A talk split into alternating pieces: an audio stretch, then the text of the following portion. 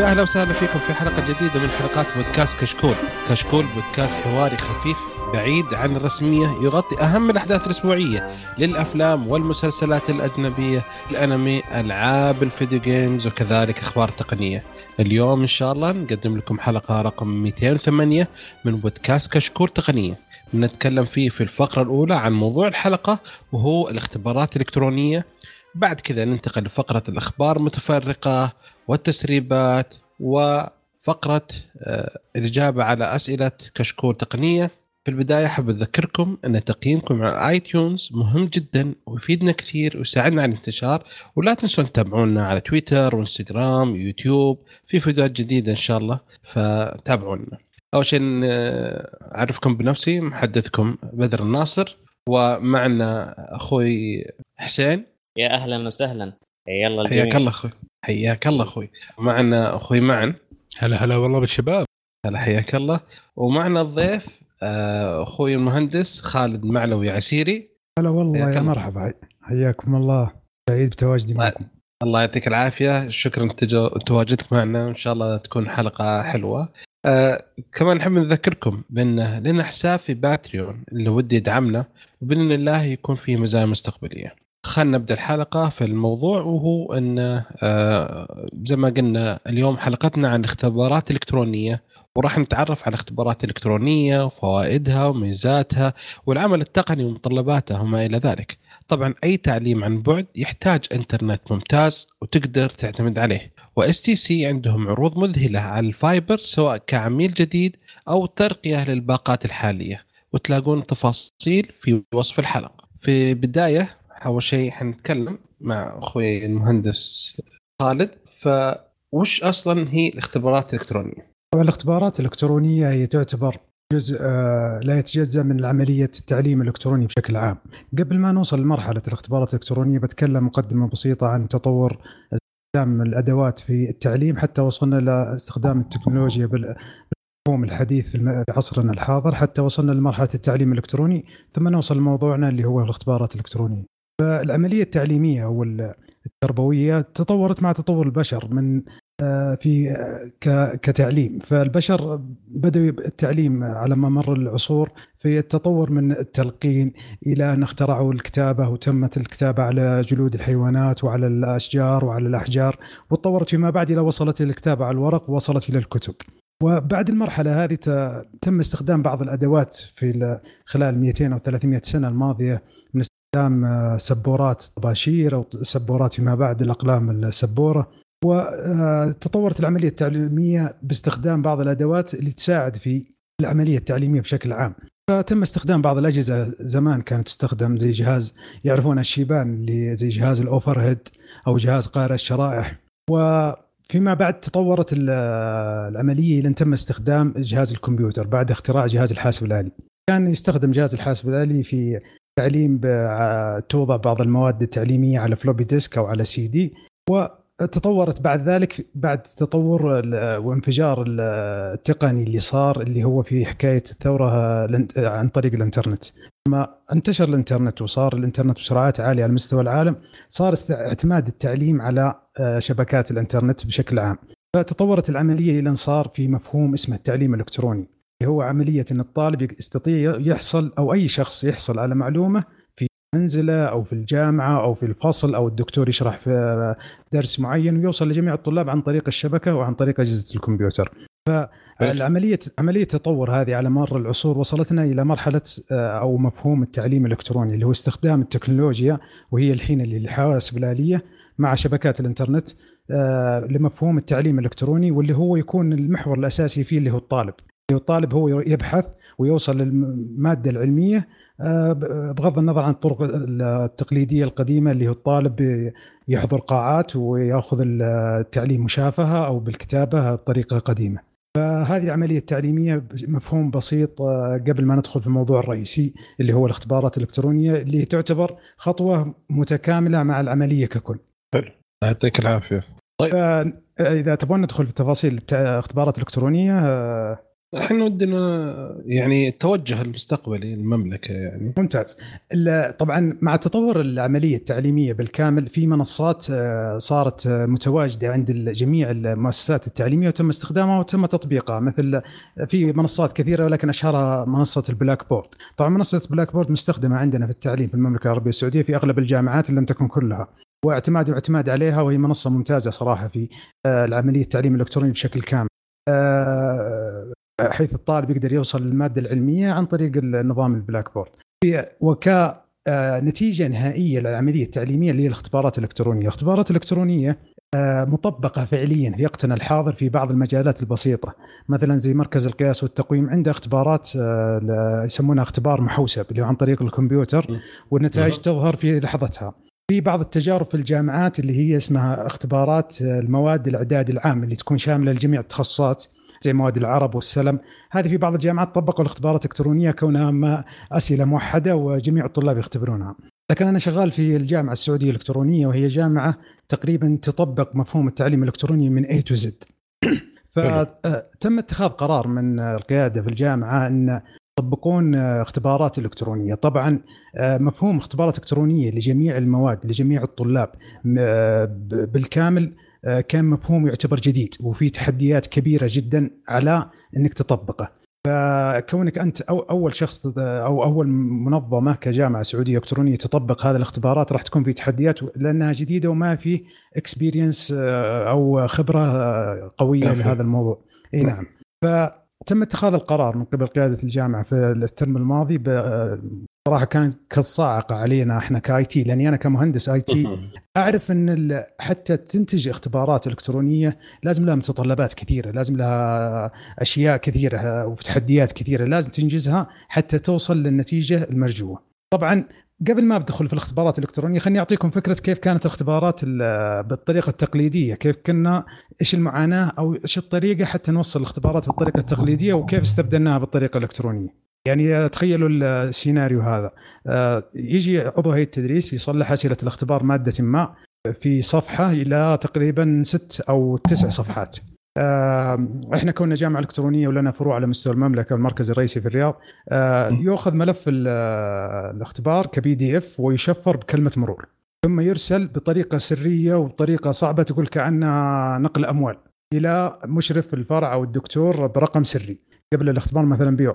يجي الدكتور يفك شفرة البرنامج الملف هذا قبل الاختبار مثلا بأربع ساعات أو خمس ساعات حتى يتم طباعة الأسئلة حتى لا يصير فيها تسريب أو من هذا الناحية. تخيل مثلا أنا عندي مثلا أنا في فرع أبغى أشتغل فرع صغير مش فرع كبير عندي ما يقارب 400 طالب.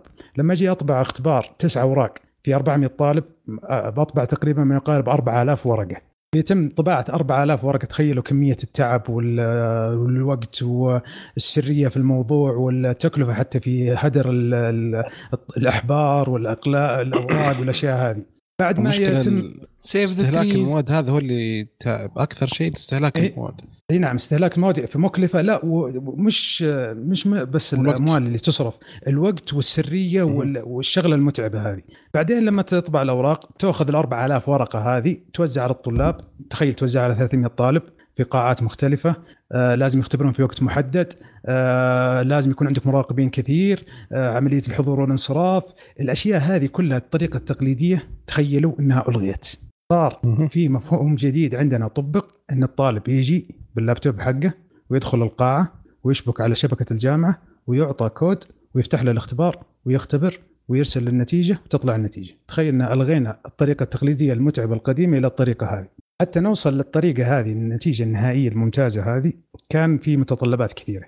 أول شيء لازم يكون عندك القيادة إنها تكون عندك يكون عندهم رؤية ويكونوا داعمين لهذا الموضوع طبعا من نواحي مادية أو من نواحي صلاحيات. ف تعاقدت الجامعة مع platform أو منصة تختص بالاختبارات وصراحة إني أول مرة أسمع فيها لكن لما تعاملنا معها لقيناها مرة ممتازة شبيهة بال Blackboard اللي هي Swift Assess Swift A double S E double S هذه منصة آه، تعنى بالاختبارات الإلكترونية from A to Z تصلح لها control كامل.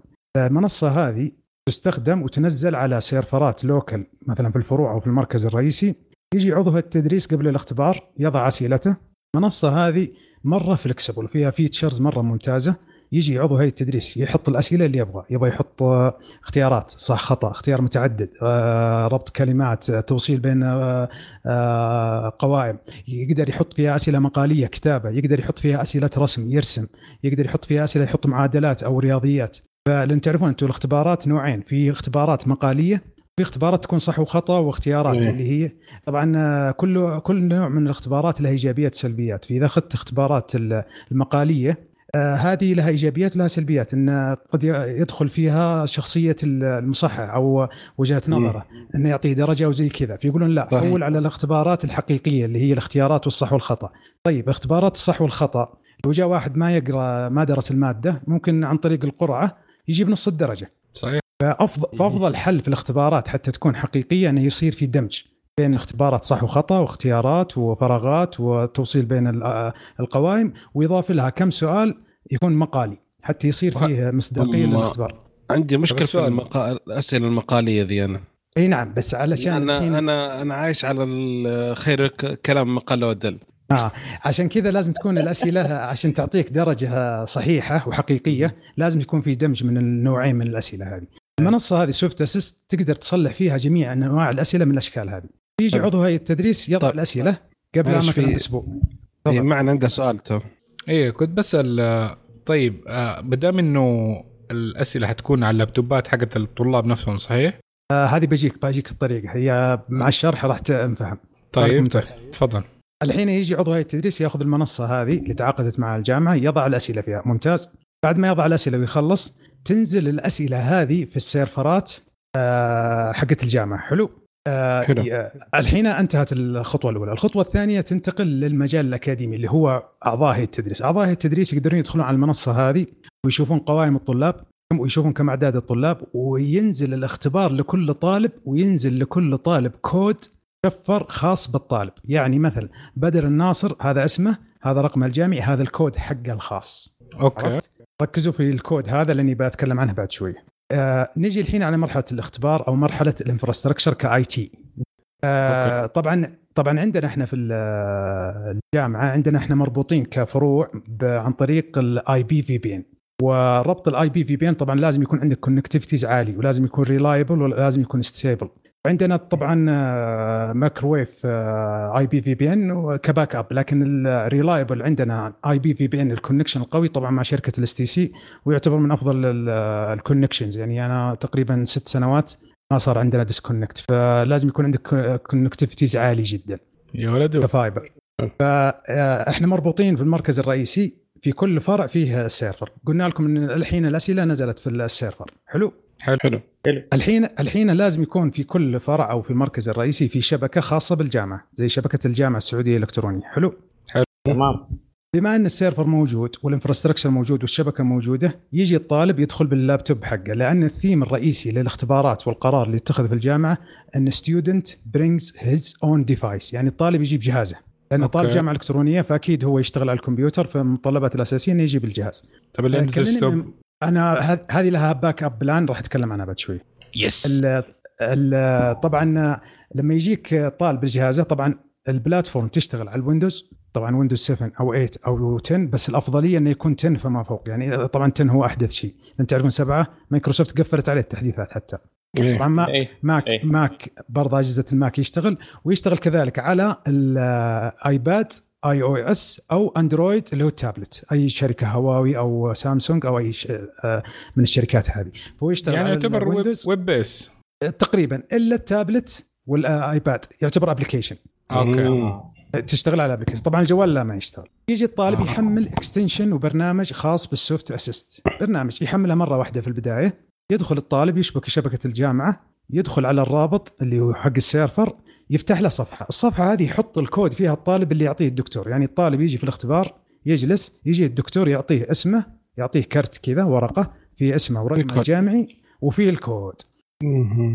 الكود هذا مربوط بالطالب يعني لو عندك قاعة فيها 500 طالب كل طالب له مادة مختلفة مستحيل. تتلخبط الأسئلة ما راح يجي للطالب إلا أسئلته المخصصة له حلو فمثلا عندي أنا مثلا خمس قاعات فيها كل قاعة فيها 30 طالب يجلسون الطلاب يشبكون أجهزتهم خلاص كل شيء تمام يجون الدكاترة يعطونهم الأكواد يدخلون الطلاب تفتح لهم صفحة الأسئلة. مجرد ما تفتح صفحة الأسئلة ما تفت... يجي عند المراقب كم عدد الطلاب اللي حاضرين كم عدد الطلاب الغايبين كم عدد الطلاب اللي جاهزين للاختبار كم عدد الطلاب اللي عندهم مشاكل وهو جالس على مكانه عن طريق ال platform هذه لل SoftAssist. تخيل في كم عدد الطالب أخذ الاختبار الفعلي؟ أي نعم.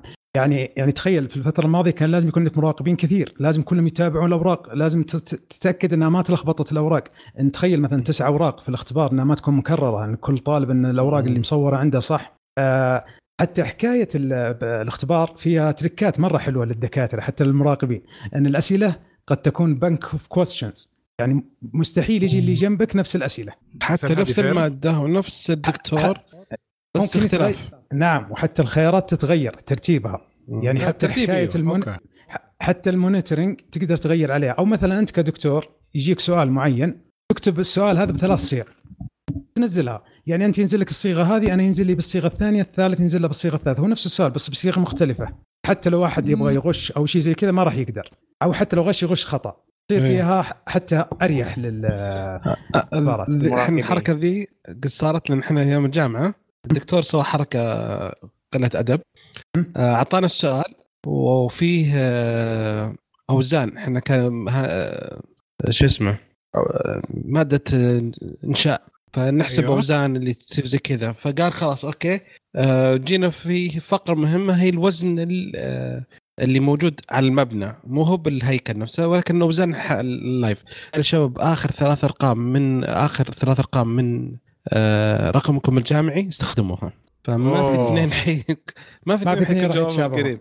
اي هذه واحد اختلاف هذه تقدر تصلحها بطريقه عن طريق ال platform تقدر تتحكم فيها بشكل كامل. حلو اي آه نرجع على موضوع الأسئلة، الحين أعطيت الطلاب الأكواد دخل كل الطلاب، تخيل ال 300 طالب أو ال 1000 طالب أو ال 2000 طالب ما يبدون الاختبار إلا في وقت واحد.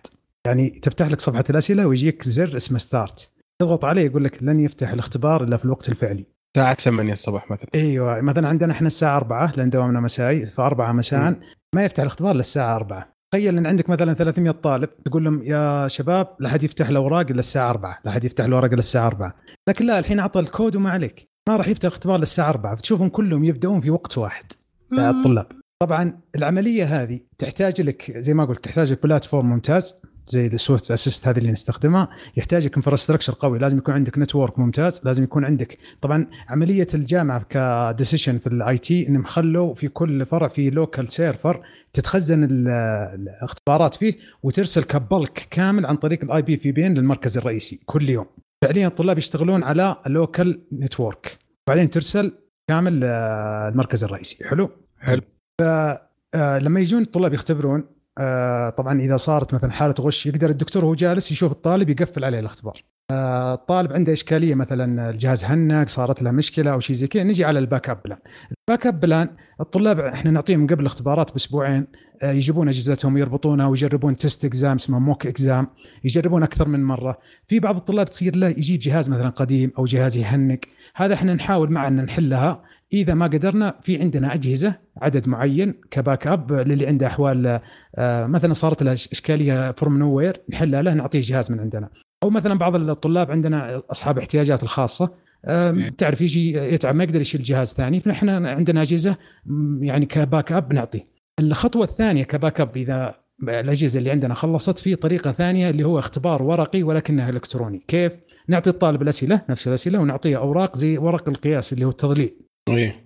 يظللون عليها وبعدين إحنا نصلح لها سكانر وتدخل في ال system كأنها الاختبار الإلكتروني ولكن الحمد لله يعني مع التجربة الأولى كانت تقريبا almost 100% من الطلاب آه، يجربون فيها فعندنا platform اللي هو SoftAssist عندنا infrastructure قوي لازم يكون موجود ك network وك fiber وك server يكون موجود عندك ولازم يكون كأعضاء التدريس وال IT يكونون متدربين على كيفية التعامل مع المنصة هذه لأن أجيك بعض الإشكاليات. بعض الطلاب يكون عنده مكافح الفيروسات يشوف البرنامج هذا اللي يشتغل لأن البرنامج لما يشتغل يصلح freeze كل البرامج يعني حتى عملية إيه. النسخ واللصق ما عاد تقدر تصلحها.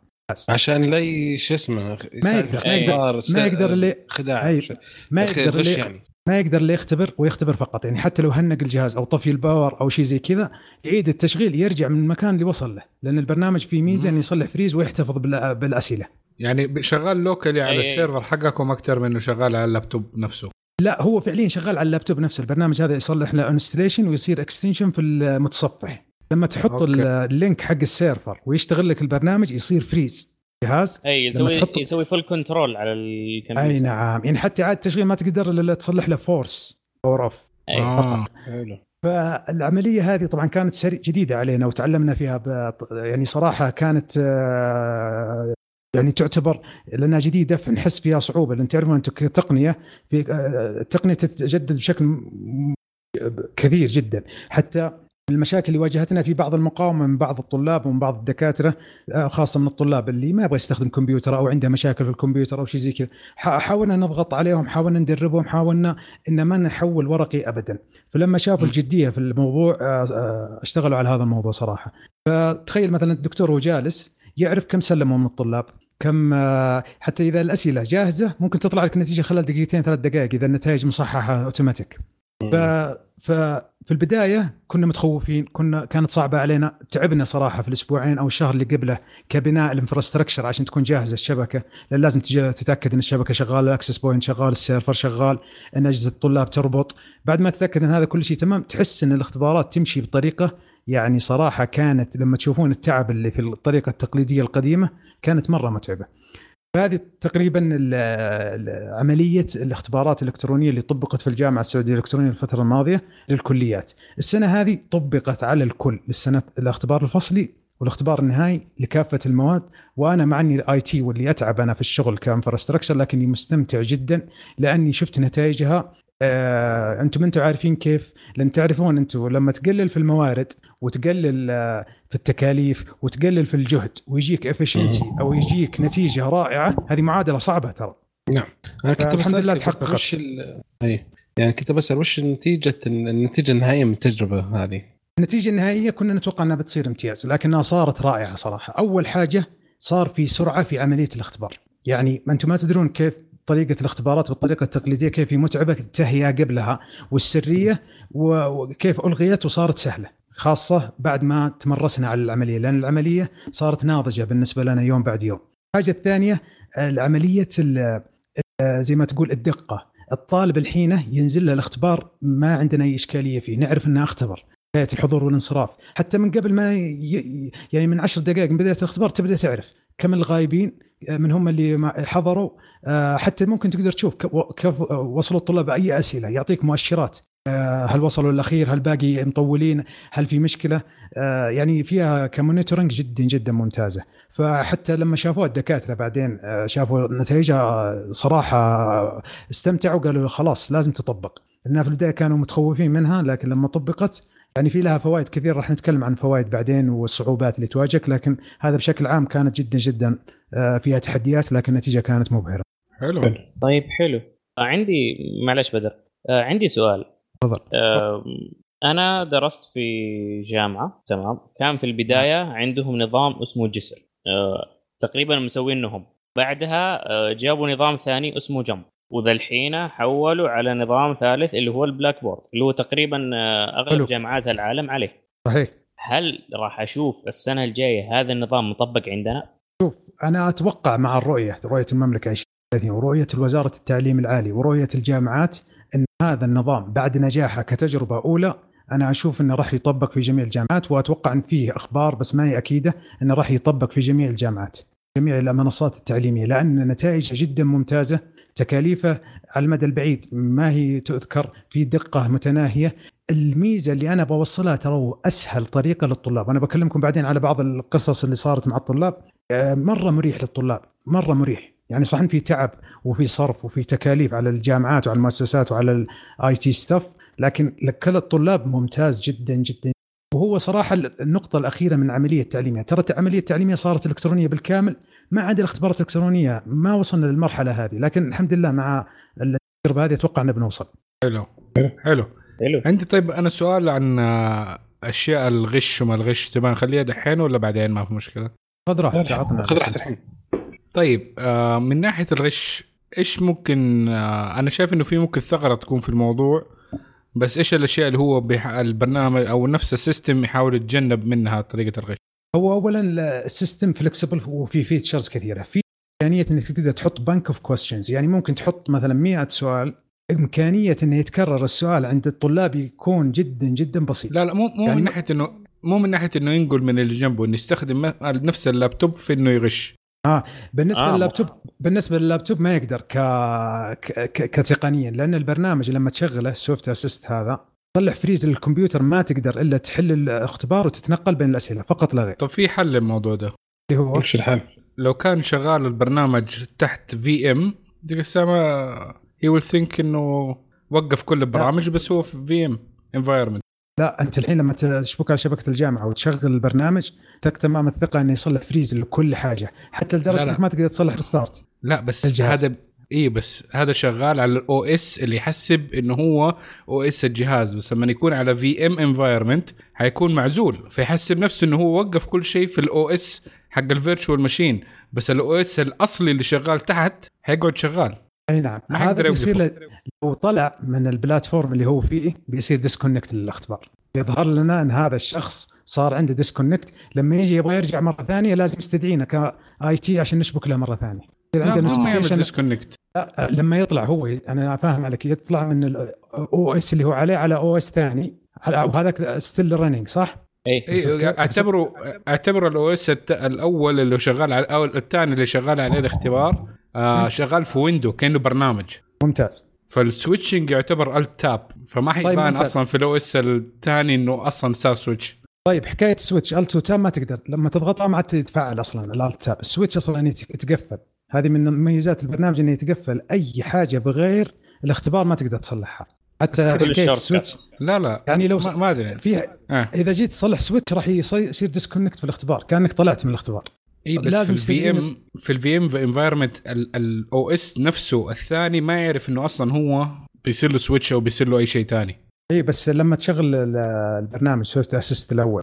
كيف إيه. تطلع على كيف تطلع على ال VM الثاني؟ ما تقدر. virtual machine الثاني ما تقدر تشتغل عليه لا أصلاً. لا لا لا. هو في ال virtual machine البرنامج حقكم في ال virtual machine لا ما راح يشتغل. ما راح يشتغل. يعني لازم يكون لازم يكون على ال core OS ولما تشغل ال application ما عاد تقدر تطلع ولا تخرج من أي شيء. هل في تقنية إنه يمديه يعرف إنه هو VM ما هو في, في المين؟ أي- إذا صلحت يطلع يطلع يطلع لنا notification إنه صار disconnect على طول. ما عاد يقدر يرجع إلا لما أجي أنا. لما أجي أنا أحس في إشكالية زي كذا أقدر أصلح محضر وعملية غش على طول. لأنه خلاص ما عاد يقدر هو يرجع. لو رجع على الاختبار مرة ثانية قصدك إنه يروح على software ثاني ويغش أو يصلح نسخ ولصق ويرجع صار disconnect هنا الحين ما عاد يقدر يرجع. أنا بنتبه وخلاص ما عاد أرجع على الاختبار يعتبر كأنه غش طيب آه مثلا الحين آه، عندنا الحين آه، في ال Mac عندنا اسمه Boot Camp اللي هو أشغل Windows على ال Mac. فيشتغل أشغل برنامج يشتغل ال Windows بصفحة وأقدر أسوي اتحكم في الصفحة هذه كان عادي بس أقدر. أطلع منها في أي لحظة وأرجع على ال Mac. لا لما تشغل على البرنامج هذا يجيك ال full screen. آه الجهاز ما بالكامل. ما ما, ما تقدر تصلح أي حاجة يصلح freeze لكل حاجة. حلو. حتى النسخ واللصق وحتى ال switch ولا تبغى. تنتقل يصير في disconnect يعني طبعا ما تقدر لكن لو قدرت مثلا بعض الطلاب يعني بعض الأجهزة لما تشغل البرنامج يصير في تهنيج معين. ت- ترى يصلح. freeze. لازم يعيد تشغيل الجهاز ويشبك مرة ثانية ولازم يستدعينا يعني الطالب إيه. بننت... بيطلع لنا notification هذا الطالب عنده مشكلة. علاوه حلو. على الحاجة الثانية يعني مثلا واحد من الطلاب مثلا يطلع جوال أو طلع أوراق أو يبغى يغش أو شيء زي كذا وأنا في أس... آخر القاعة أو المراقب يقدر يدخل على اسم الطالب ويوقف الاختبار خلاص تعتبر عليه هذه مم. مسجلة رسميا وقانونيا ففيها monitoring و control مرة ممتاز الله يعطيك العافية آه. إيش عندكم؟ مسألة زيادة ولا ندخل فأعطيكم بعض القصص اللي واجهناها مع الطلاب يعني خش في القصص يا والله شوف آه، طبعا طبعا العملية التعليمية كلها إحنا موجودين في الجامعات كاعضاء التدريس أو موظفين لا عشان الطالب عشان الطالب يحصل على التعليم. لما تشوف الطالب إنه وصل يعني مو بهدفكم تضييق عليه وازعاجه وحرمانه من النوم بالعكس والقضاء على أحلامه؟ والله ال- يعني لو تشوفون الجهود اللي تبذل خاصة يعني أنا أنا جلست أشتغل شهر كامل والله حتى الويكند حتى نجهز الاختبارات هذه عشان الطلاب. يكونون في أسهل طريقة لهم.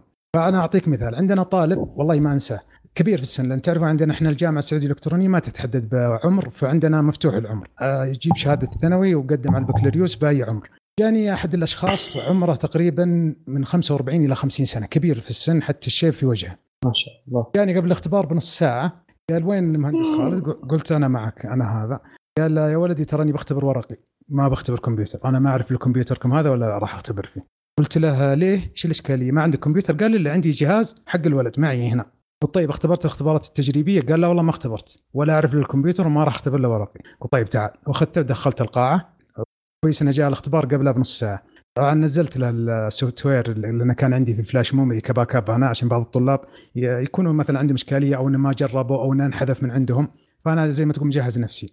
نزلت للطالب هذا اللي هو في عمر الوالد الله يعطيه العافية. نزلت له ال software وخليته يدخل على شبكة الجامعة وفتحت له الاختبار. قلت الدكتور أعطي الطالب هذا الكود حق أعطيته. في طالع في الراجل هذا يقول يا ولدي قلت لك ما راح أختبر كمبيوتر. قلت أختبر؟ إذا ما ضبط معك الاختبار أنا أحول لك ورقي. جرب وشوف قام هو دخل فتح الكمبيوتر أشتغل حتى جايب جهاز ممتاز i5 و16 جيجا ال RAM يعني مواصفات مرة ممتازة. الاختبار اشتغل الاختبار حتى على معالج Celeron بس يعني أقصد إنه جايب advanced features فتحت له الكمبيوتر وانشغلت. كان عندي تقريبا سبع قاعات كنت أشتغل عليها في نفس الوقت. كنت مشغول يعني. رجعت تذكرته بعد يمكن 20 دقيقة من بدايه الاختبار. جيت عنده قلت ها كيف الاختبار؟ قال بيض الله وجهكم. والله إنه أحسن من الورق. إيش الورق؟ الورق هذا كنت أقعد أكتب لين يدي تتعب. هذا الأسئلة قدامي وأتنقل فيها بالطريقة البسيطة. حتى صار يشرح لي هو يقول شوف هذا تتنقل هذا ترجع وهذا ترجع الملخص وهذا وهنا تكتب. ما شاء الله حلو.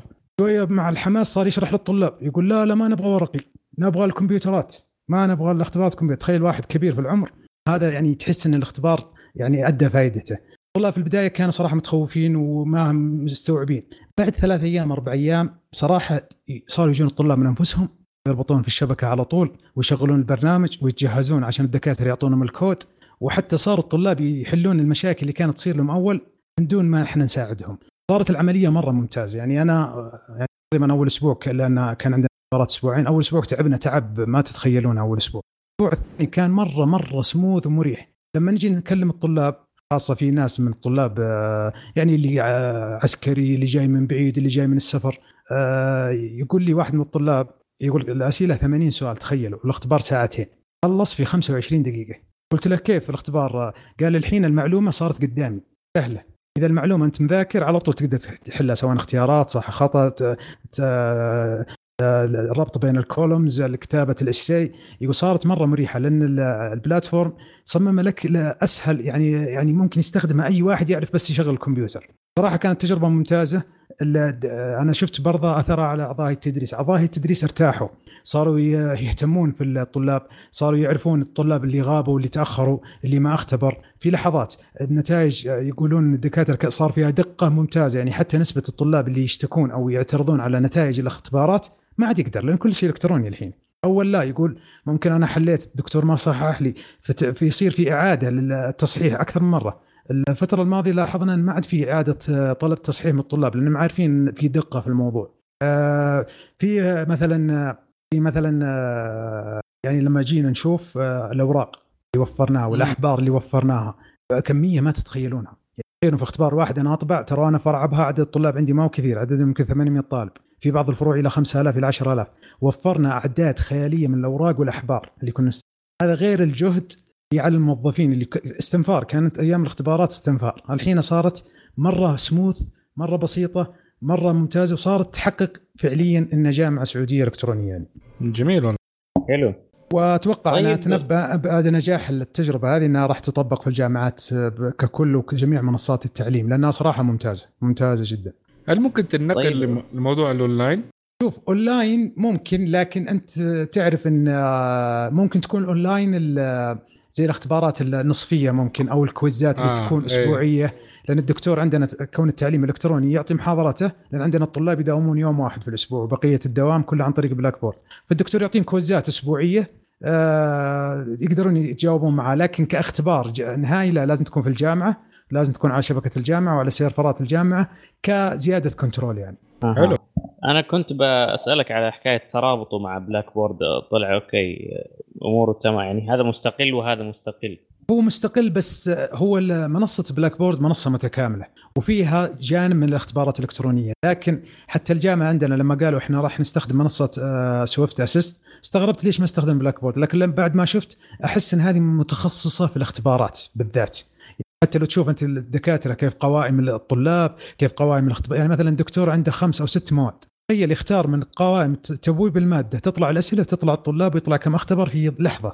آه يعني عملية ال monitoring وال control من حتى من قبل الدكاترة كانت مرة ممتازة كأعضاء هيئة التدريس. إحنا كتقنيين كذلك يعني أنا أقدر آه، أتابع آه، لو عندي صلاحية في اليوزرات وزي كذا أقدر أعرف كم يختبرون الطلاب في اللحظة هذه. مثلا في قاعة من القاعات عندهم اشكاليه تطلع لي نوتيفيكيشنز أروح أحلها على طول. فصراحة المنصة اللي كبلاتفورم مرة ممتازة. طيب سؤال بس آه، أخير. الأسئلة المقالية اللي الجمل سفينة الصحراء وإلى آخره تصحيحها يدوي؟ لا. آه إيوه تصحيحها يدوي طبعا الأسئلة اللي قلت لكم اختيارات وصح وخطا هذه تقريبا تصحيح إلكتروني لكن المقالية لا ترجع للدكتور. يعني مثلا الدكتور حاط 50 سؤال فيها خمسه أسئلة مقالية. 45 سؤال تتصحح أوتوماتيك الخمسة أسئلة تجي للدكتور يصححها ويرجعها لل system وتنزل درجة الطالب على طول. هذه لازم يصححها الدكتور يقراها. يعني مثلا كان في مادة عندنا حاسب آلي تعرفون الحاسب في البرمجة لازم الطالب يكتب كود. يعطيه سؤال وينزل له text box text يعني يقدر الطالب يكتب فيه ويقدر يستخدم رموز وكانه كمبيوتر عادي. text box إي نعم text box ويرسله ويجي للدكتور الدكتور يشوفه يقيمه ويعطيه الدرجة ويصلح له سبمت وعلى طول تنزل درجة الطالب. يعني فعليا فعليا في بعض الدكاترة بعد أقل من 24 ساعة نزلت درجه الطلاب الاختبار النهائي. تعدد ما يقارب 500 600 ألف طالب. ترى هذا إنجاز ما هو بسيط. أكيد سابق في السابق كيف؟ اعرف لك دكتور إحنا مننا سبعة في القاعة نختبر أول يوم في الاختبارات الدرجة تنزل في آخر يوم في الاختبارات. والله شوف أنا الدكاترة يعني أنا شفت واحد من الدكاترة يصحح اختبار لتقريبا 200 طالب كل اختبار تسع صفحات. تخيل يصحح تسع صفحات لكل طالب. تخيل الجهد التعب واللي يهمنا برضه الدقة. الدقة قد يكون في إخطاء إخطاء بشرية مع التعب. أي أي. هنا هذه كلها تخيل ألغيت الطريقة هذه. حلو. طيب آه، في سؤال بسيط اخر شيء آه، تفضل. الحين آه، العمل زي ما أنت قلت ما شاء الله عمل تقني يتطلب إنجاز كبير عشان الاختبارات هذه يعني من منصة وبنيه تحتية وتدريب. وش بعد يحتاج بعد؟ يحتاج أول شيء إن يعني طبعا هي تجربة أولى وخطوة أولى وكان فيها استنفار. اختبرنا تقريبا الأسبوع الأول وواجهنا إن مثلا ال server عليه ضغط. كلمناهم في آه، المركز الرئيسي على طول جابوا لنا server backup وتضبطت يعني العملية تنضج وقت مع الوقت. آه، بعض يعني زي ال access point تقريبا يشغل 200 user في الوقت في نفس الوقت. آه، جبنا مثلا اثنين access point عشان ما يصير فيه load عالي.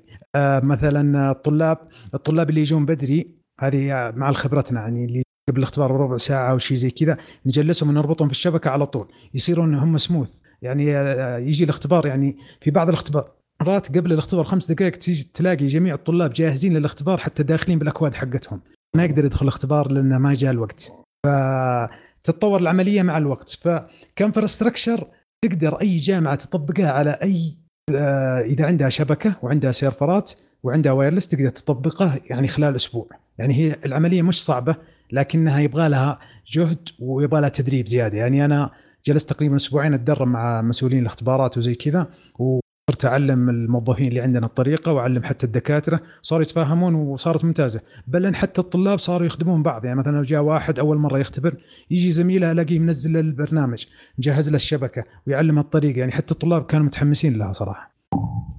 حلو حلو والنت تحتاجون النت أنتم؟ فعليا هي local network تختبر داخل ال local لكن لما تخلص الاختبار ترسل كل الاختبارات ك bulk كامل عن طريق ال IP VPN وهذا لازم يكون عندك fiber reliable و stable حلو. آه فعندنا إحنا IP VPN مرة ممتاز. طبعا عندنا backup ك microwave لكن عندنا اي بي في بي ان مع اس تي سي فايبر ككيبل ممتاز يعني فتوصل بسرعة ممتازة. يعني تعرف إن أغلبها آه، حجمها مش كبير جدا كأسئلة لأن الأسئلة تنزل ترى قبلها بوقت. الاسئله تنزل مثلا قبلها بأربع أيام أو خمس أيام أو حتى أسبوع تنزل في ال server. لكن عملية النتائج ترسل ترسل بعد ما تجمع bulk كامل وترسل مرة واحدة. وفي خطو في backup أكثر من server في backup أكثر من لحظية ففي أكثر من طريقة لكن كمبدئيا صراحة ما صار معنا أي disconnect طبعا الاختبارات الإلكترونية نفسها تحتاج متطلبات خاصة. عشان تقدر تستحمل عدد الطلاب الكبير وال load العالي. وعشان كذا آه، اختارت الجامعات خدمات fiber آه، مستقرة و reliable و stable. عندنا fiber STC والتجارب اللي كانت معه مرة رائعة وما صار عندنا disconnect ابدا. يعني أنا من خلال تجربتي في خلال ست سنوات في العمل ال IT ك IP VPN مع ال fiber ال STC ما صار عندنا disconnect الحمد حلو وزي ما ذكرنا في بداية الحلقة في عروض على الفايبر اس تي سي جبارة تلقون التفاصيل في وصف الحلقة أيوه عندك سؤال معي؟ إيه قلت آه، من ناحية التهكير آه، على الأسئلة ما دام إنها تكون موجودة في ال serverات عندكم قبل بأربع أيام فقديش ال risk حكايه إنه ممكن تتهكر الأسئلة دي؟ والله شوف إحنا سألنا السؤال هذا قالوا لنا لا تشيلون هم فيها encryption مرة عالي آه ال control عندهم يعني أشخاص محددين معينين عندهم في حق حق عشان يفتح الاختبارات وما يفتحها. وهي حكاية حتى الاختبارات يعني ما ينفك التشفير حقها إلا قبل الاختبار بلحظات لأن كل طالب يدخل الكود حقه ويفتح الاختبار حقه الخاص فيه فال encryption فيها مرة عالي. حلو. طيب. طيب إذا طاح ال system؟ إذا طاح ال system عندنا أكثر من backup plan عندنا plan الأول إن عندنا اختبارات ورقية هي إلكترونية ولكنها ورقية. موجودة. عندنا الخطوة الثالثة اللي اختبارات ورقية ورقية على النظام القديم كحل ثالث. ولكن الحمد لله لا الحل الثاني ولا الحل الثالث لجأنا له. على طول اختبارات إلكترونية كانت ممتازة لكن لو صارت إشكالية مثلا في الشبكة أو صار shutdown في الشبكة نعطي الطلاب الأسئلة ونعطيهم ورقة هذه اللي يحلون فيها كتضليل ونصلح لها سكانر وندخلها في ال system وتصير كأنها إجابة إلكترونية. لكن الحمد لله لكن ك backup اثنين و backup ثلاثة ما وصلنا لها. كانت الخطوة الأولى مرة ممتازة وتقريبا يعني almost 100% successful الحمد لله. الله يعطيك العافية. أنا من جهتي خلصت أسئلة. عندكم أسئلة ثانية شباب؟ آه تمام أوكي. أخوي خالد عندك إضافة للموضوع بدك تقولها؟ والله ننهي الموضوع. الاختبارات الإلكترونية آه، هي الخطوة آه، تكون تكاملية مع التعليم الإلكتروني كتجربة كاملة. وأنا أتوقع كرؤية المملكة ورؤية الجامعات ووزارة التعليم العالي راح تطبق في جميع الجامعات وراح تكون جدا ممتازة ومن صالح الطالب ومن صالح العملية التعليمية بشكل كامل. وأنا أحيي اللي يتخذون القرارات القوية والجريئة هذه اللي يحتاج لها دعم ويحتاج لها صرف. فنحتاج صراحة مثل القرارات الممتازة هذه صراحة. ما شاء الله. والله شيء حلو جدا صراحة فخور صراحة. أنا جالس أسمع وفي نفس الوقت مبسوط من اللي سامع أنا أتذكر الاختبارات اللي كانت عندنا. لا لا والله شوف إحنا كنا طلاب. أنا كنت طالب في التعليم العام والتعليم الجامعي ودرست برا حتى. أه. وحتى في الاختبارات هذه أنا تعبت كتعب جسدي بشكل ما تخيلونه آه، كبنية تحتية وزي كذا. لكن لما شفنا النتيجة اللي على الطلاب والنتيجه النهائيه كانت جدا ممتازة صراحة. حلو. الله يعطيك العافية. آه كذا خلصنا من موضوع الحلقة وننتقل الحين إلى الفقرة الثانية وهي فقرة الأخبار. أول خبر مع حسين عندنا يمكن أهم آه، شيء صار في الفترة الماضية اللي هو مؤتمر سامسونج. طيب يا طيب. مؤتمر سامسونج آه صار آه صار واعلنوا كم جوال هي جوالين ولكن في سلسلة اللي سلسلة ال S وغيروا الاسم آه، اللي هو بمناسبة السنة أو عفوا العقد الجديد عقد هي العشر سنوات عقد, عقد. إيه؟ عقد. إيه okay كويس العقد الجديد فما كان في في كانت توقعات أو تسريبات تقول حيكون S 11 أو حيكون S 20 فطلع معانا ال S إنه S 20 سامسونج داخلة بقوة نزلت ثلاث جوالات ال S 20 وال S 20 Plus وال S 20 Ultra اللي هو عاد ذا جدهم كبير. آه ال S 20 اللي هو السنة اللي راحت تقدر تقول إنه يبدل ال S e اللي هو آه. الفئه, الفئة الصغيرة الحجم مع إنه صراحة شاشته كبيرة. آه جاي بمقاس 6.2 آه، بوصة. الشاشة من نوع WQHD Plus مع أكثر من 500 بكسل للبوصة. okay. 120 هرتز التردد حقها أو ال refresh. بالإضافة إنها تجي بمعالج سنا أو يجي بمعالج Snapdragon ال 865 اللي ال- ساعات الذ- التخزين الخيارات الذاك خيارات الذاكرة عندك 128 بس والرام بس ما. يجي أي هو هو الحالة صغير مي- هذا خلاص هذا هذا الصغير بس الرام إيه. يجيك يا يا 8 يا 12 على. حسب آه، الفئه آه، ال- ال- نوعية الرام اللي هي ال بي دي دي ار 5 ال plus اللي هو هذا أجدد أنواع ال RAM آه، بطاريته 4000 ملي أمبير وكاميرا ثلاثية اللي هي ب 12 megapixel و telephoto آه، 64 ميجا بكسل إلى جانب عدسة ultra wide آه، 12 ميجا بكسل آه، الشاشة أو عفوا الكاميرا تصور 8K أوه. أوه هذا fancy الصغير إيه. والكاميرا الأمامية بس شوف شوف الضربه هنا في الكاميرا الأمامية عندك 10 ميجا بكسل. هذا الصغير لل- لل- للمتوسط اللي هو ال S Plus هذا يا عزيزي شاشته آه، 6.7 بطاريته okay. 4500 ودعم شحن سريع وشحن لاسلكي عكسي وغير عكسي. آه، بالإضافة إنه الكاميرا فيها رباعية وتدعم ال TOF وفيها time of flight أيوه ال time of flight وفيها ال 3D اللي هي زي اللي شفناها في ال Note 10 Plus إيه. المساحة التخ... أو ذاكرة التخزين هنا عندك 128 جيجا أو 512 آه، جيجا بايت الخيارات الذاكرة الر- ال RAM آه، 12 وعد تختلف آه، ممكن على حسب ال region. آه، المعالج يا يكون Snapdragon يا يكون Exynos اللي هو الجديد. آه، بس. بس شوف الحركة في الكاميرا هنا. ال S 20 وال S 20 Plus يسوون zoom أو تقريب آه، حقيقي حتى ثلاثة آه، ضرب ثلاثة أو ضرب 30 بعدها 3X. حيصير عفوا 3 X. وبعدها عندك آه، رقمي حتى 30 X. حلو. ما علينا منه. هذا كله كلام حلو بس ها يعني على خفيف. تعال أبوهم جدهم ال S 20 Ultra هنا هنا ال- ال- الكلام الثقيل. الجوال تقريبا تابلت. 6.9 بوصة. يا almost 7 رجال خلى سبعة. لا لا لا. لا عشان يصير جوال لازم يصير ستة. لا عشان يصير 69 آه، آه، آه. أيوه بعدين؟ آه خيارات الذاكرة في عندك يا حبيبي 512 و600 آه عفوا 600 265 و125 آه بالنسبة. للذاكرة العشوائية ركز معايا. يا 12 يا 16 جيجا. جيجا بايت 16 DDR laptop. 5 ما فيها. مهم. المهم البطارية عندك عشان تواكب ال- الكمية الهائلة من ال- المواصفات هذه 5000 ملي أمبير. وأشك إنها تكفي. ما أدري ليه رأيي. ما ما, حتكفي إيه. بس مع إنه ترى في تحسينات كثيرة في ال في ال UI الواجهة برضو. ال1 اي نفسها. وفي تحسينات في ال processor.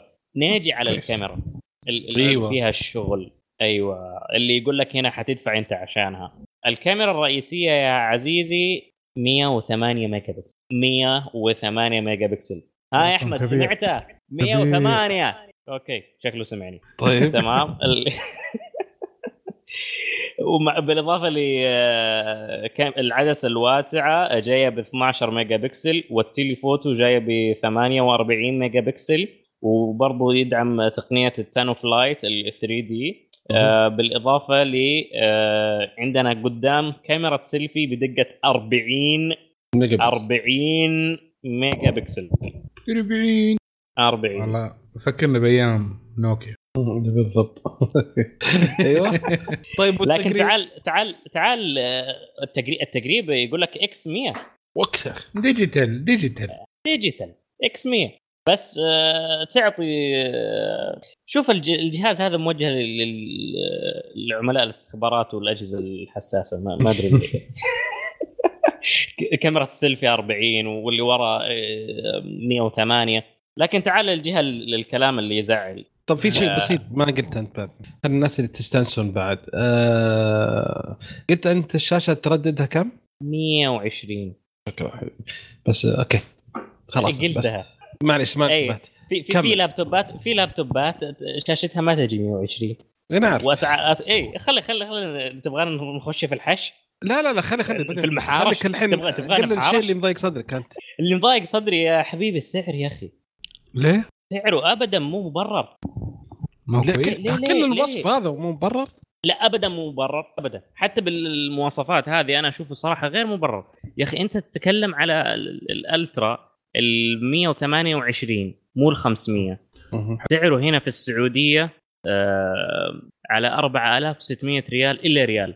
حلو. 128 4600 4600 هذا 128 هذا 128 حلو. 128 4600 يعني لو قلت أبغى ال- طبعا ما نزل في مو... في. عندنا الوكيل في السعودية ما وفره أو ما أعلنوا للطلب المسبق اللي هو الأعلى شيء اللي هو ال 500 يعني ممكن يصل سعره ال- كم هو ال- بالدولار أذكره كان حول ال 1700 أو 1400 دولار أوكي يعني أنت تتكلم في أرخص من؟ ال Fold شوف ها؟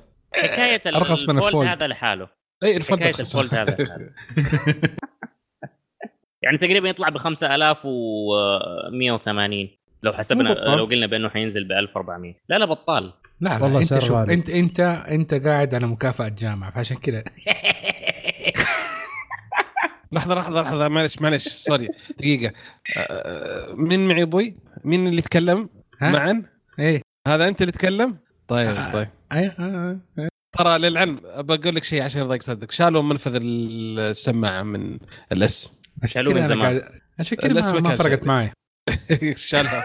عشان كذا ما يهمك السعر. نو وين تشتريها.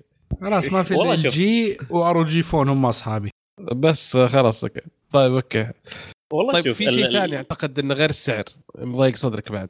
المعالج. حتى حتى الآن ما تحدد إيش ال- الفئة المعالج اللي حتنزل عندنا في السوق. آه، طبعا طلع عن إشاعات أول إنه ممكن تنزل عندنا فئة آه، Snapdragon أو نوعية. سناب در... آه، نوعية Snapdragon ما حينزل عندنا Exynos زي ال- السابق وهذا شيء يعني خبر حلو لو نزل عندنا ال Snapdragon. أحسه يسوى أكثر من ال Exynos مع إنه في ناس متعصبين لسالفة ال- ال Exynos وال Snapdragon ولكن أنا لحد الآن أرى بأن معالجات ال Exynos تمشي على Snapdragon. ها تمشي تجاريها. إذا جينا من ناحية أحس- المعمارية نفسها أيوه. لا على حسب ال generation. مرات ال Exynos يطرح ومرات ال Snap يطرح فعلى حسب. بس أيوه الفرق مو ذاك تتكلم ال Snapdragon ال 865 مبني على كم نانومتر على خمسة؟ سبعة. على سبعة؟ نعم. yep. وال Exynos على سبعة. إيه. آه أذكر قاري واحد على خمسة بس ما أدري لا لسه لسه. ما في. ما في discount لسه. لسه لسه. مؤتمر Apple لسه جاي. رايك إيش رأيك طيب. بالمدح الخفيفه ذي كذا؟ آه هلا هلا هلا. طيب آه،. آه حقين ال Android. إيوه. مين عنده Android هنا؟ هنا. طيب okay. تشتري؟ والله حاشتري إذا رخصوا السعر لكن ما أعتقد إني ما في. مشكلة كلها سنة ثلاث أشهر إن طقت الحين أربع أشهر ينزل لك 1500 1700 عادي. حتى 1500 يا رجل ال- ال- ال Note ال 5G ال Note 5G Plus شروه قبل المؤتمر. بعد المؤتمر نزل سعره. عادي. هو المشكلة ما أعلنوا عن Note لا، جوال ثاني خفض- سلسلة ثانية ونزل أي بس خفضوا السعر. على طول okay ما عنده مشكلة. طيب آه في جهاز ثاني تكلم عنه آه، حسين؟ اللي هو تكلموا عن زد زد؟ أيوه. Z Flip. Z Flip Flips. زلف على حسب ما لا لا هو لأنه- زد فليب ما مو بزلب لا لا خ... لا, خ... لا. تجمع. خبصوا في الكرتون. شوف أول ما لما تسوي ال unbox يطلع لك أكثر من اسم. طيب عاد مشكلة. سميه Flipzy. فليبز تلية. يعني. طيب أوكي. تعطينا مواصفاته ولا أعطيك أنا؟ أديله. طيب عطنا أنت لا تزعل. لا لا. طيب أوكي. لانك متحمس عليه. أديله يا في كلام في حماس صاير. ف... والله في أكشن قوي صراحة. ادي أدي ادي اليد أوكي. أول شيء هو جهاز منثني. آه، في أحد ال- يسمونها قايل تصميم آه، الصدفة. ترجمة حرفية لل آه، شو اسمه؟ كلام شيل ديزاين تصميم آه، المحفظة. المحفظة بس إنه محفظة بالعرض. هذا بالطول فيعني عشان كذا يقول لك آه، ال- شو اسمه؟ القوقعه أو زي كذا مو علينا. حجم الشاشة 6.7 بوصة. في هذه الشاشة الداخلية 6.7 في شاشة خارجية 1.1 بوصة. okay. الميزة الشاشة الخارجية هذه عشان آه، تشوف التنبيهات وتقدر تشوفها وتقدر إنك ترد وتقدر تسوي بعد تصير آه، تعكس الصور كاميرا. لو تبغى تصور كاميرا خارجية فتوريك تصير صورتك باينة. بس لازم تقرب عشان نشوف بالضبط وين وجهك لأنه واحد إنش شاشة يعني مرة. right والكاميرا اللي ثنائية 12 ميجا بكسل ثنتينهم واحدة عادية واحدة واسعة جدا. آه، الأمامية السيلفي 10 ميجا بكسل المواصفات المعالج Snapdragon 855 Plus آه، مساحة تخزين 256 265 ميجا آه، جيجا بايت ذاكرة عشوائية 8 جيجا بايت مع بطارية 3300 ملي أمبير. حلو كده والله. الجهاز كشكل جميل والله. حلو. يقول لك يتحمل 200 ألف فتح وقفل الشاشة وإن ميزة الشاشة إن فيها طبقة زجاج يعني مم. أول شاشة زجاج هنا ال... هنا في حيكون- حيكون من نوع الألترا ثين جلاس وهو من تطوير سامسونج نبدأ عاد في الكلام اللي أول شيء في واحد. من... إيه في واحد من الهند طلع الجهاز من إيه. الكرتونة الجهاز. يجيك هو مفتوح حلو أيوه. حلو. شغل الجهاز قفل الجهاز وهو يقفل سمعك آه. انكسرت الشاشة من النص هذا واحد ثاني شيء في واحد اسمه آه Jerry Rig Everything ولا something ولا نسيت والله صح؟ everything اللي. في Jerry في Rig اليوتيوب. everything أيوه فالرجال. أول ما بد...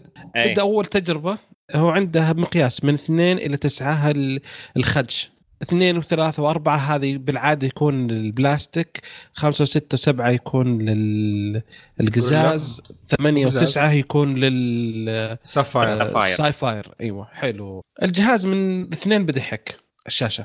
اثنين وثلاثة حكت على طول. وحتى بالض... يعني حد يوم جرب ال- الظفر حقه حك. ف آه، موقع Verge نشر اليوتيوب وتكلم وزي كذا. سامسونج ردت قالت لا في شاشة في بلاستيك فوق الشاشة يعني آه screen protector الشا... بلاستيك أيوه نفس أيوة. ال screen protector اللي موجود في ال Fold يعني آه. هو فيه وفي قزاز بس إنه فوق بلاستيك فين فين القزاز طيب؟ تحت البلاستيك ال... يعني لو شلت البلاستيك. ال- البلاستيك إيه، ما في ما يصير شيء؟ ينعدم الشاشة على طول تنعدم عليك تروح طيب إيش استفدنا؟ هي حماية يا رجل والله نسميها شوف أنا- أنا أحس. انك شوف شوف أحس إن الجهاز هذا ككونسبت انه باقي ما قد نضج يعني أشوف إن اللي يشتري ويتهور تكون التجارب فيه. يعني ما أتوقع إنها باقي. يبغى لها سنتين ثلاث أربع سنوات إلى طيب. ان تستقر. آه السعر طيب نقول السعر ولا ما تبغون؟ صغير روح، رخيص. آه السعر. نقول سعره في. السعودية ولا نقول سعره برا؟ لا لأن السعوديه ترى موجود طلب مسبق هنا. أيوه السعودية إحنا عندنا. عندنا عندنا لوكل يا ابني. روح. آه أنا بس ما متأكد بس خايف بتعزم. 5000 هو؟ 5000 إلا 5000 ريال. صح؟ إلا ريال إلا 5000 ريال؟ أنا الحمد لله أنا كنت شاك انه يكون أرخص بس الحمد لله. يعني 4999 يعني كلام صحيح. إيه. يعني ما تقدر تشتري 5000 إلا ريال. يعني تاخذ الألترا أحسن ها؟ شايف؟ قلت لك الألترا رخيص. ما طلع بس بقيمة الألترا تقدر تجيب لك آه، آه، service. تقدر تجيب فيه service. بس ما يمديك. تتصل بال service ما عنده zoom ها؟ ما ها عنده نعم نعم حلو. تمام. حركات. طيب إيش رأيكم؟ شيل؟ لا. مين يشتري ال Z Z Fold بلاش ممكن جاهد. أجرب كذا شوية عشان إذا جاء أك- إذا جاء هديه كويس. أيوه. والله حتى إذا جاء هديه بتنتقل. تتورط. تخاف تفتحه تخاف تسكره. مع. ال- المشاكل اللي طلعت شوف أنا هو أنا بقول شيء هو واحد. أول جهاز. أنا بقول شيء واحد هو آه، ترى already نزل آه، ال Razr نزلوا موتوريلا نزلوا ال Razr حقهم جميل أيوة. والله حق الموتوريلا جدا أيه. جدا جميل شكله جميل جدا موتوريلا. بس غالي لكن برضه. مواصفاته ترى مرة وط... يعني دليل ضعيف صحيح المعالج 7000 710 آه سعره سعره الظاهر الظاهر- 1200 دولار أو شيء زي كذا إي نعم أرخص من الزد هو لا، من الزد 500. ولكن مواصفاته ما تستاهل لا لا لا سوري جايز لحظة الموتوريلا 1500 هذا 1500 دولار بالمواصفات. 1350 بس الزد المواصفات حقته مواصفات جهاز متوسط. مرة متوسط. صحيح. 710 هذا له ثلاث سنوات المعالج تقريبا. طب ينكسر ولا ما ينكسر؟ لا والله حركته مو حلوة ما ينكسر. لأنه هو بلاستيك ما في قزاز أساسا فلا تخاف. يعني okay حينخدش ضدك بس صراحة أنا أقول لك هذاك أجمل كشكلا بس هذا أفضل كمواصفات. والله الجهازين كلها أنا أحس ما بيشترون إلا ال collectors أما واحد يستخد... يشتريه عشان يستخدمها بشكل يومي غير ما هو يعني ما هو ما هو عملي. عملي. إي ما هو. عملي. واحد- تحط المبلغ المبلغ هذا كامل في جهاز ما هو عملي أتوقع غلط جدا. في واحد راح ل- واحد من ال- حقين ال- راح يشتري جهاز زي Z Flip. دخل Best Buy في إحدى المدن الأمريكية الكبيرة. أعتقد ما كنت غلطان يا نيويورك يا سان دييغو. فقال لهم قالوا والله sorry باعت كل الشحنه اللي جتنا انباعت كاملة. ف خمسة جوالات شكلها صدم. قال كم جوال جاكم؟ قالوا اثنين. ما كنت بعيد. تخيل جهازين فقط اللي جاء. مسمينها شحنة كمان هم. إيه أنا حسيت كده في ترك شاحنة في صندوق. باع. كامله شوف هو في صندوق شاحن في صندوق آه، منتجات سامسونج. في عندك غسالات في عندك ثلاجات في عندك مكيفات في عندك جوالات. في عندك اثنين كذا محطوطين على آه، مقفل عليهم بحديد بقزاز كذا لحالهم. هذا هو. حلو. فيه آه، آه، بس يعني واحد الحقيقة في أشياء لازم الواحد يقال. سامسونج سوت اتفاقيات مع شركات تقنية ثانية عشان تدعم منتجاتها. فمثلا اتفقت مع Netflix آه، صور يعني صار لها الشريك الترفيهي لها. حيكون آه، مزايا خاصة حلقات خاصة للي يمتلكون هواتف ال S وال Z Okay؟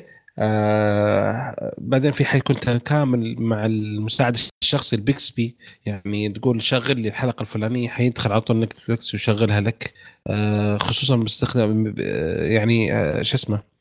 آه وكانت في اتفاق بعد مع Netflix انه حيكون في حلقات أعمال فنية كاملة على Netflix مصورينها عن طريق الجوال ال S 20 Ultra Okay؟ Okay.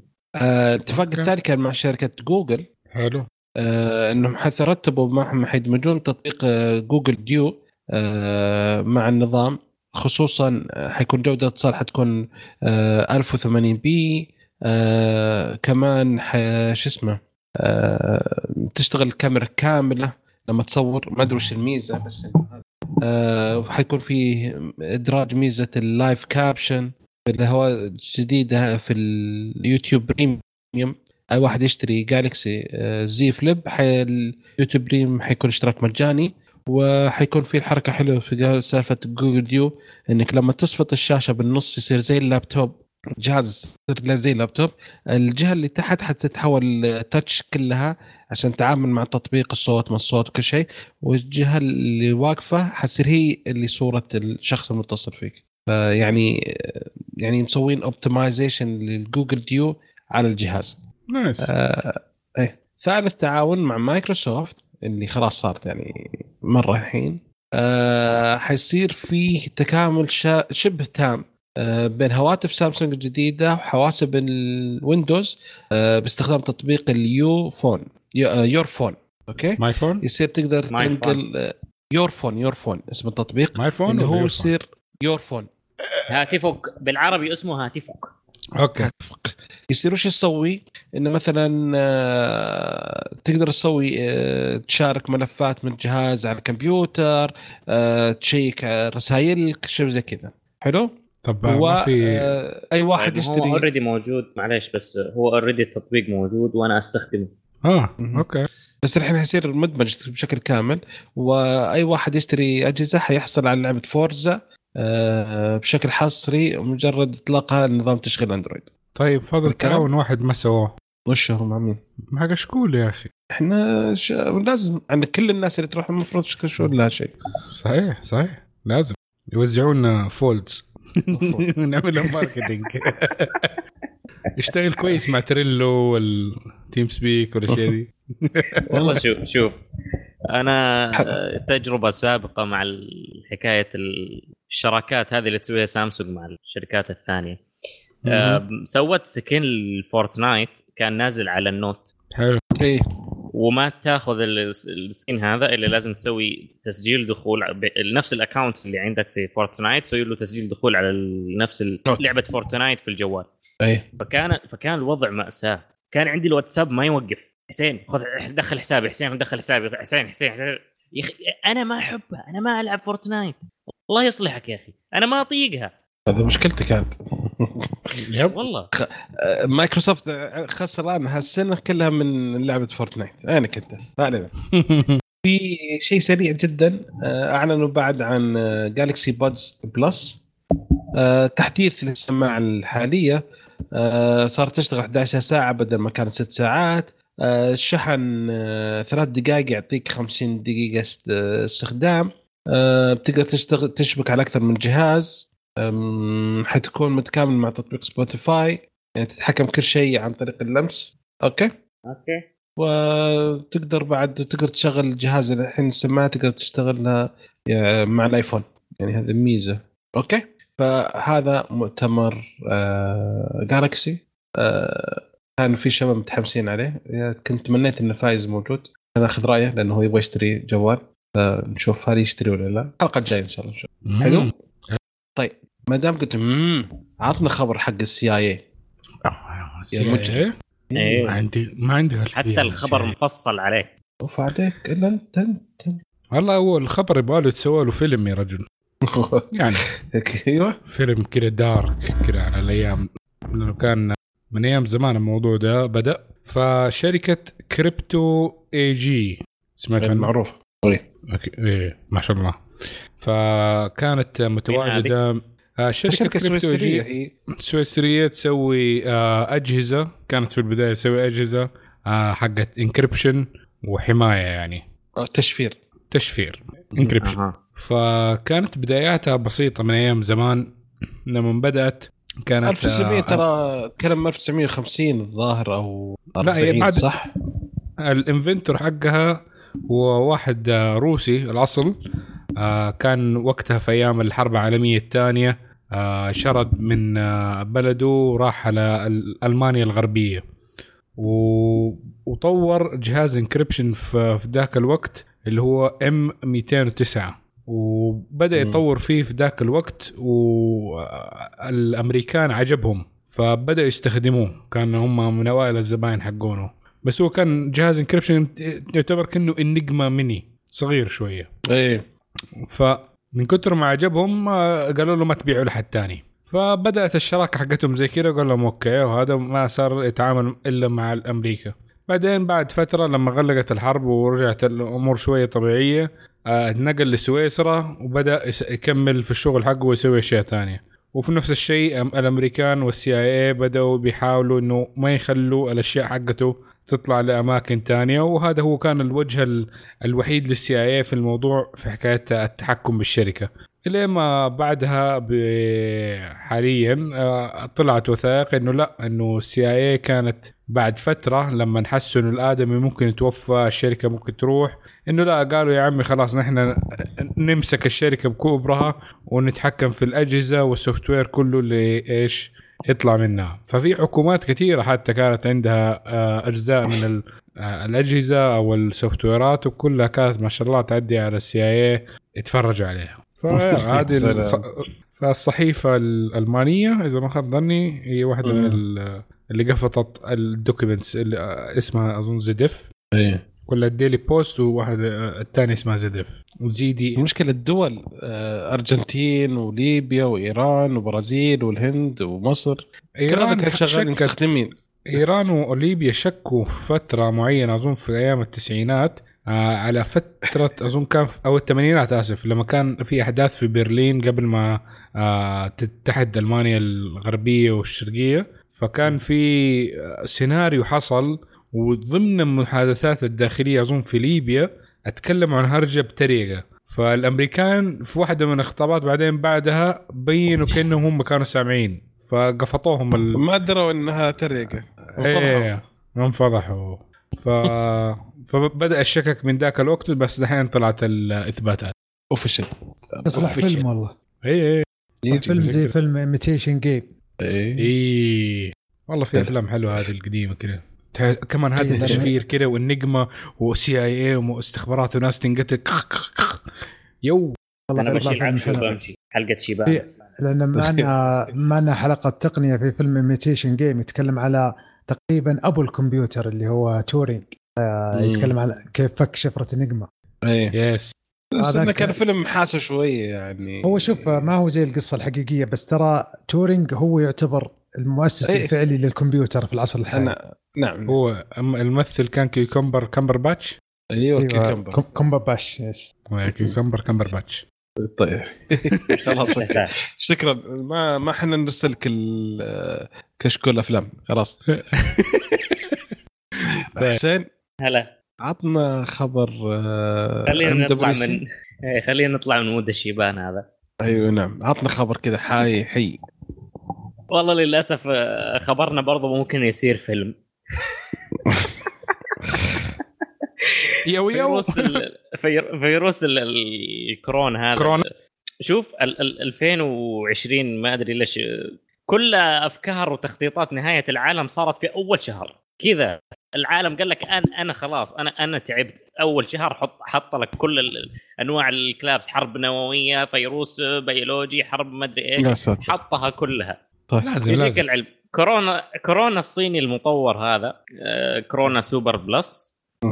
آه، بسببه آه، صارت أزمة في في التطوير والمصانع في الصين. ففي. شركات كثيرة قامت اعتذرت عن مؤتمر ال MWC اللي هو Mobile World Conference أيوه بالضبط. اللي هو يصير في برشلونة في إسبانيا كل سنة ما بين 24 فبراير إلى 27 فبراير.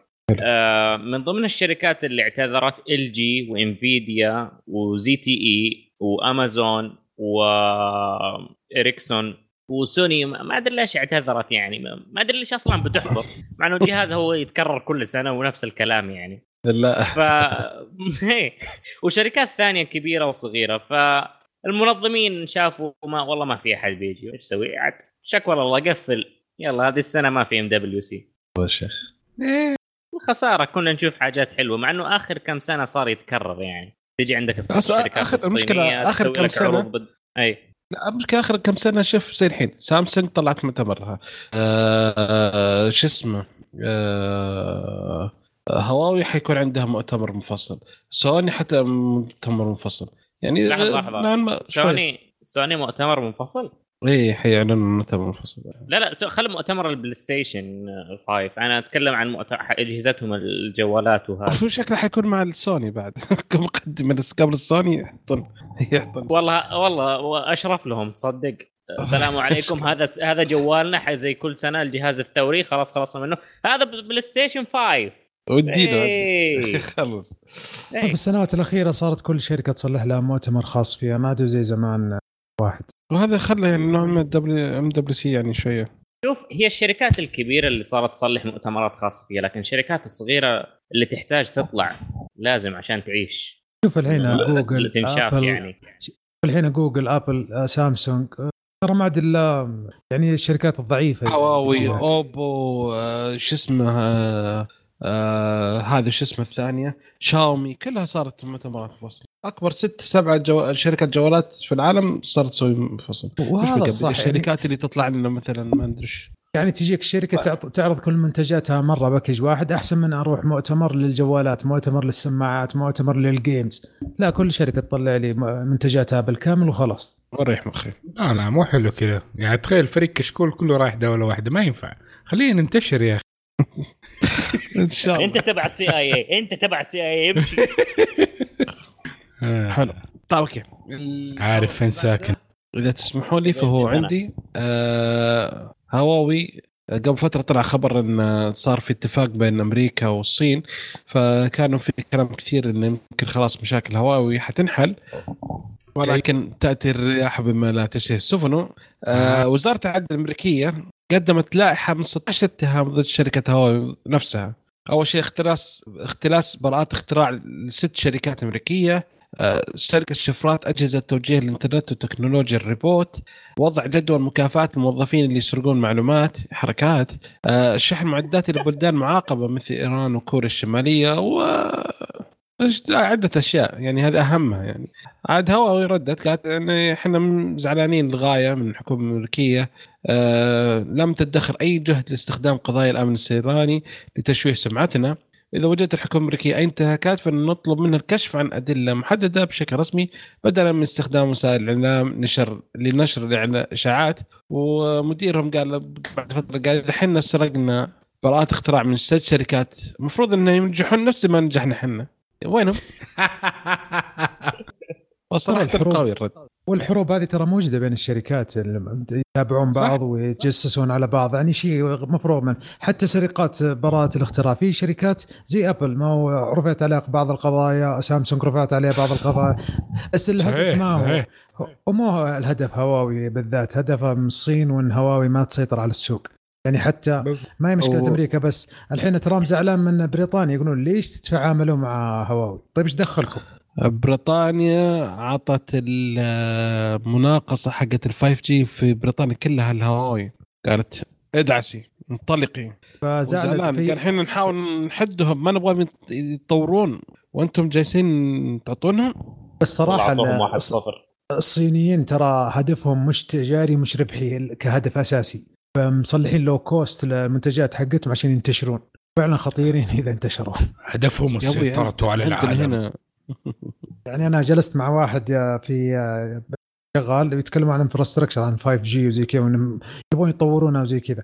يقول لي آه، هواوي أجهزتهم ضاربة السوق وبأسعار منافسة أفضل من الشركات الثانية. يعني ما هو انها تنافس تقتل تقتل المنافس على طول. على طول. صعبة. أما هي في النهاية يعني أمريكان ما يقدروا يتكلموا في ده الموضوع لأن هم يسووا نفس الشيء في شركاتهم نفسها. إنه لا. yes لا ما يسحبون. ليش؟ لا لا هو هدفهم المصلحه العامة. مرة. لا هي هي هي, هي جبروت يعني منو منو اللي يصير ال king يعني؟ لا بس عشان هي هواوي ما هي شركة حقتهم ما ما بس أيوه في- فما فما تنفع المصلحة العامة. في في جالس أسمع بودكاست قالوا سؤال مهم جدا. هل أنت ترضى إن تستخدم أجهزة ويتجسس عليك الحكومة الصينية أو تستخدم أجهزة تجسس عليك الحكومة الأمريكية؟ كن وطني. استخدم أجهزة أمريكية. والله تبى الصدق. أنت متجسس عليك متجسس عليك بس مين تبي يتجسس؟ سؤال. والله شوف ترى الأمريكان حبيبين وزينين. والله لو مسكوا الصينيين الدنيا كلها بيلعبون فيها. أول شيء شوف كورونا حقهم ذا.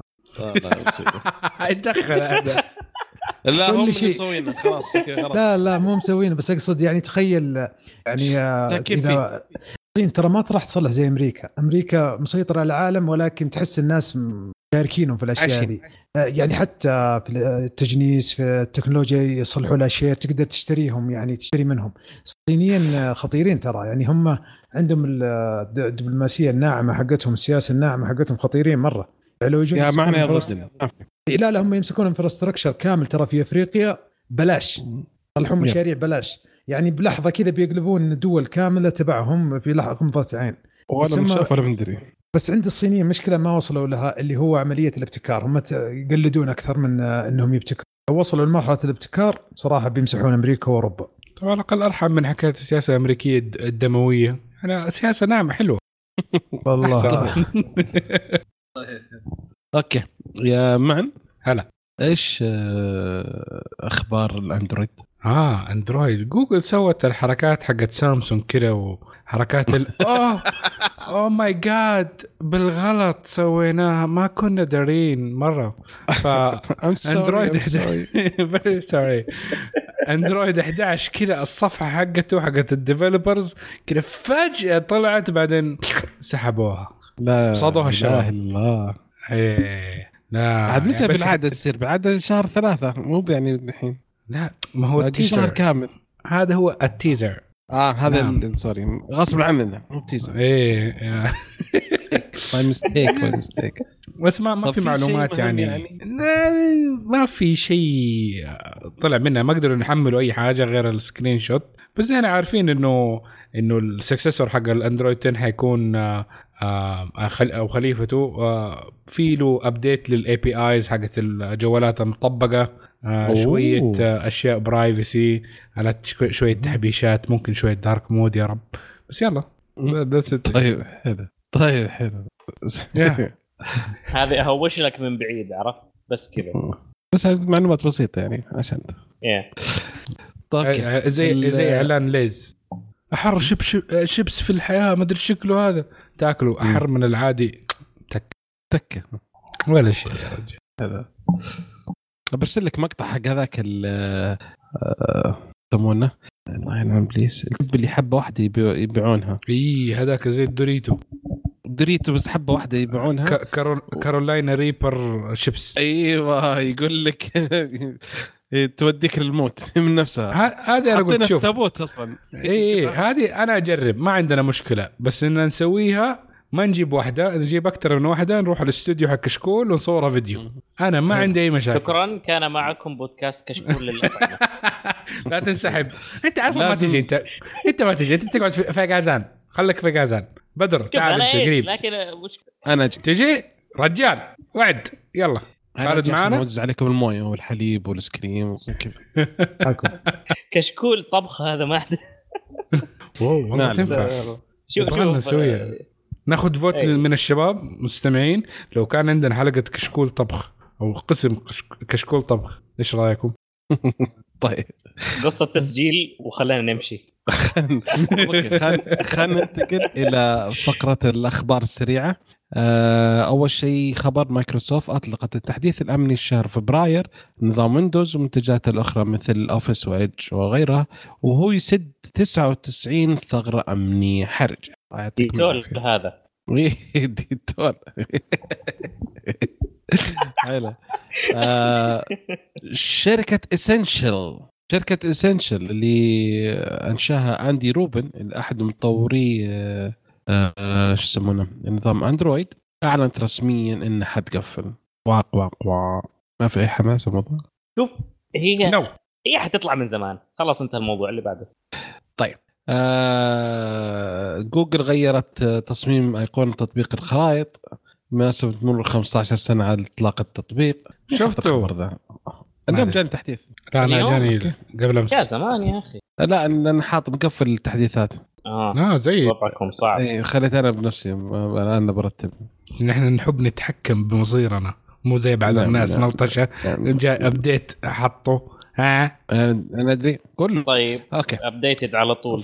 في كمان جوجل بعد آه، في أخبار. هذا المفروض تسريبات وش جاب هنا؟ ما علينا. خلاص ما دام جاء جاء. آه، جوجل تبغى تسوي خدمة أخبار جديدة تنافس آه، Apple News يعني كان ناجح أساسا Apple News عشان له. ما حد حيدفع فلوس. ما حد حيدفع 10 دولار عشان ياخذ أخبار. ما أدري مخ. ما علينا. لا. شوف وضع ال- الأخبار تطبيقات الأخبار ما أدري احسها مرة رايح فيها. يا أخي أنا عندي تطبيقات أخبار مجانية و- ونادرة ما أشوفها. فما بالك بفلوس احتمال ادري الشركات ولا تويتر. شيء؟ الله يخلي تويتر كب كذا بخ بخ بخ. الأخبار تجيك. ما يحتاج. أوكي. آه جوال شاومي الجديد المي 10 Pro آه أيوة. تخطى هواوي سامسونج وآبل وسوني و- وكل الشلة وصار هو أعلى هاتف تقييما على منصة ال DxOMark ب 124 نقطة wow. okay applause شوف شوف هو لا، نحن هو عارفين. ال S إيه، go. ال S 20 Ultra بس آه، مخفف شوية yeah بس في النهاية نحن عارفين إنه الحين حاليا الجوالات المسيطرة ما هي مسيطرة فقط من جودة الكاميرا وقديش تقدر تعدل اختبارات ال synthetic هذه. في النهاية على أرض الواقع آه، غير. ال software آه، محسن الوضع بطريقة خنفشارية. ممكن يطيق كله هو مصمم عشان يعدل الاختبار. في في Yes. زي زي الأول. اكتشفوا إن بعض المعالجات كانت تتعدل عشان إذا اشتغلت على آه، ال benchmarking زي إيه. Geekbench و AnTuTu كل هذه إذا اشتغلت يشتغل المعالج 7000 يصير. إيه. يقفل كل شيء بس يركز عشان يطلع نتيجة عالية. تذكرت آه، أعتقد كانت فولكس واجن اي فولكس واجن اللي سوت الحركة هذه. ديزل كانت اي اي سياراتهم الديزل إذا خشت على الفحص الدوري تغير تغير نسبة الانبعاثات تخليها مم. تقل مرة. صح تقل ال efficiency حق المحرك لكن في الأخير الانبعاثات تطلع أقل. بس لما يع- حلو تعدل عادي. الاختبار يرجع كل شيء تمام. إيه يدعس العجم يرجع وكل شيء. اي والتلوث الناس صارت- الناس صارت تدور على الفولكس واجنات القديمة دي قبل ال update okay. في خبر بعد آه، حركة آه، بعد ما صوت نتفلكس يوتيوب أعلنت إنها ابتداء من الشهر القادم القادم قادم؟ إي القازان أتت. الشهر القادم إن ما حصير تقدر تشترك على يوتيوب عن طريق آه، خدمة أبل. أوه. كيف؟ إي. يعني ما تقدر تشترك الرسوم. عن يوتيوب عن طريق أجهزة اب آه، آه، App Store حق ستور أبل. يعني؟ لازم آه. آه. تدخل على الموقع وتشترك اليوتيوب. فيه. آه لأنه إيه ما يبغون يدفعون 30% حق الاشتراك yeah yeah في كثير ناس زي سامسونج.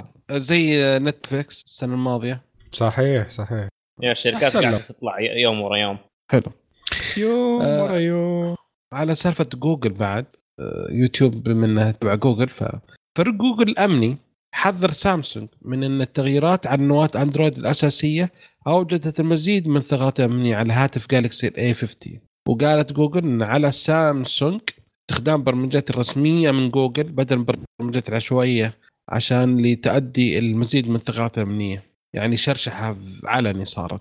أحسن. إيه.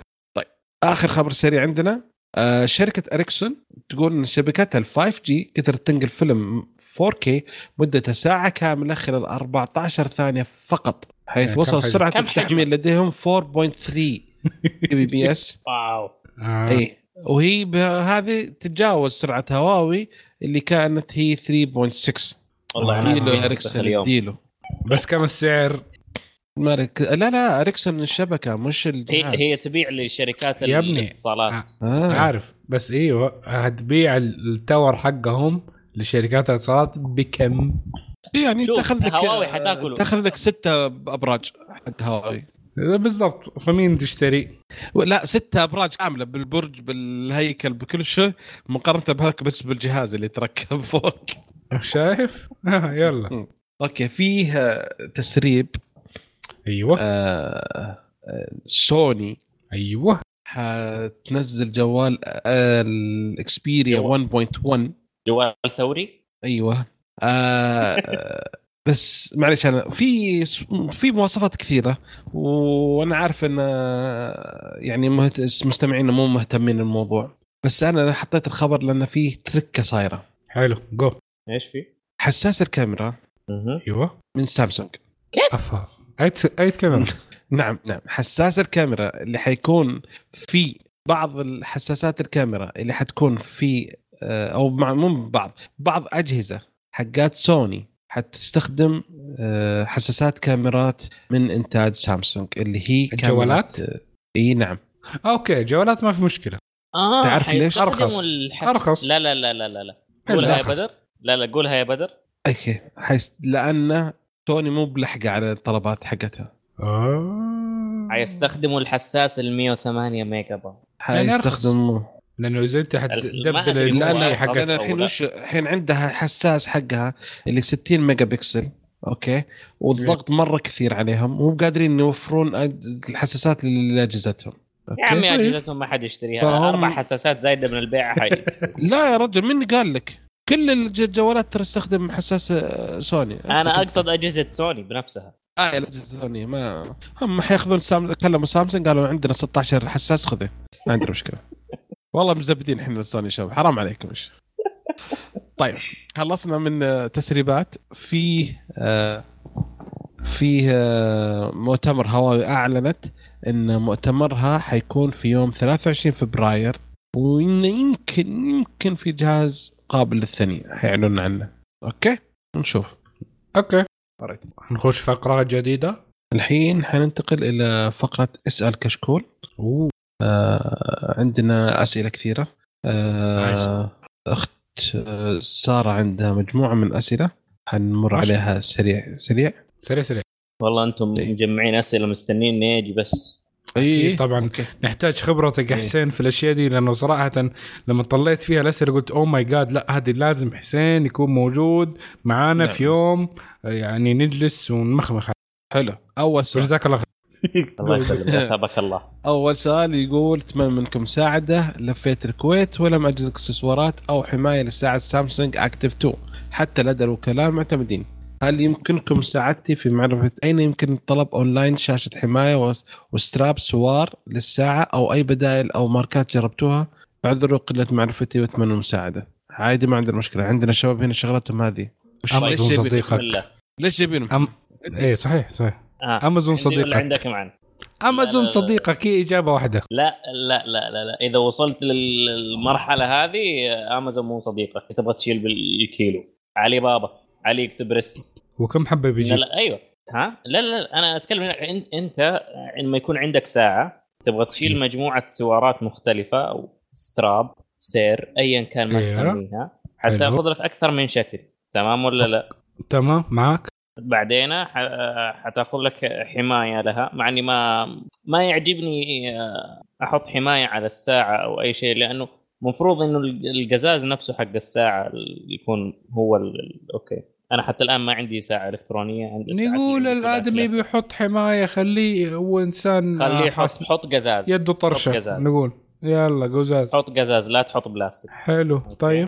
آه ال strap في المواقع الصينية حتحصلها أرخص ومجموعة. تاخذ لك كذا شو- شو. تشكيلة حق وإيش ما لبست تحصل لك strap يلبس على ال design بس دقيقة إذا إذا الهدف. حقه مو رخص ويبغى quality كويس ويقدر يقرأ review ات وتوصل له في الوقت المناسب أنا أفضل. امازون ويشحنها على بريد واصل عالمي السعودي حقه في النهاية كلها دي التحبيشة من من حماية و sticker ات و إيش اسمها strap ات ما حتيجي نص كيلو يعني ما حيدفع 50 60 ريال شحن. حتوصل له بعد أسبوع ليش يروح علي بابا ويصير في علي بابا؟ أيوه. أمازون مضمون. خليك عن شغل أمريكان كويسين. أو عن طريق آه ما أدري هذا الشيء موجود في الكويت ولا لا. آه في السعودية عندنا سوق دوت كوم فيه أم- منتجات آه عن طريق آه صح هو. من الكويت آسف. آه، أي، آه، أمازون, آه، أمازون. direct أي إيه. أمازون direct فما أدري هل ممكن تسوي register على ال- تحط السوق دوت كوم السعودي. وتاخذ المنتجات امازون ال global لما تسوي لا، في- في- ال search في سوق دوت كوم أظن كويت. لا لا آه، إذا عندهم نفس الطريقة لأنه في ال- في الإمارات آه، direct امازون مزبوط حتى السعودي أفتكر مرات. لا لا في شاروا الحج أو شاروا أو حجزوا ال extension حقته بس ما قد اشتغل. حاليا هو سوق دوت كوم by امازون حلو. طيب أوكي. ننتقل للسؤال الثاني. السؤال. الثاني. هل توجد خدمات تخزين حسابي للمستخدمين. اندرويد غير. والله مكتوب حسابي؟ حسابي. أنا أقرأ المكتوب. أمانة. أوكي. غير جوجل درايف دروب بوكس ون درايف آمنة ومجانية. في حقة سامسونج نفسها بس ما أدري كيف أسعارها. آه، فيه آه، مجانية. شركه ها؟ سؤال إنه مجاني. مجاني يعطونك يعطونك 5 جيجا 10 جيجا 15 جيجا مجانية. أوكي. هذه بس.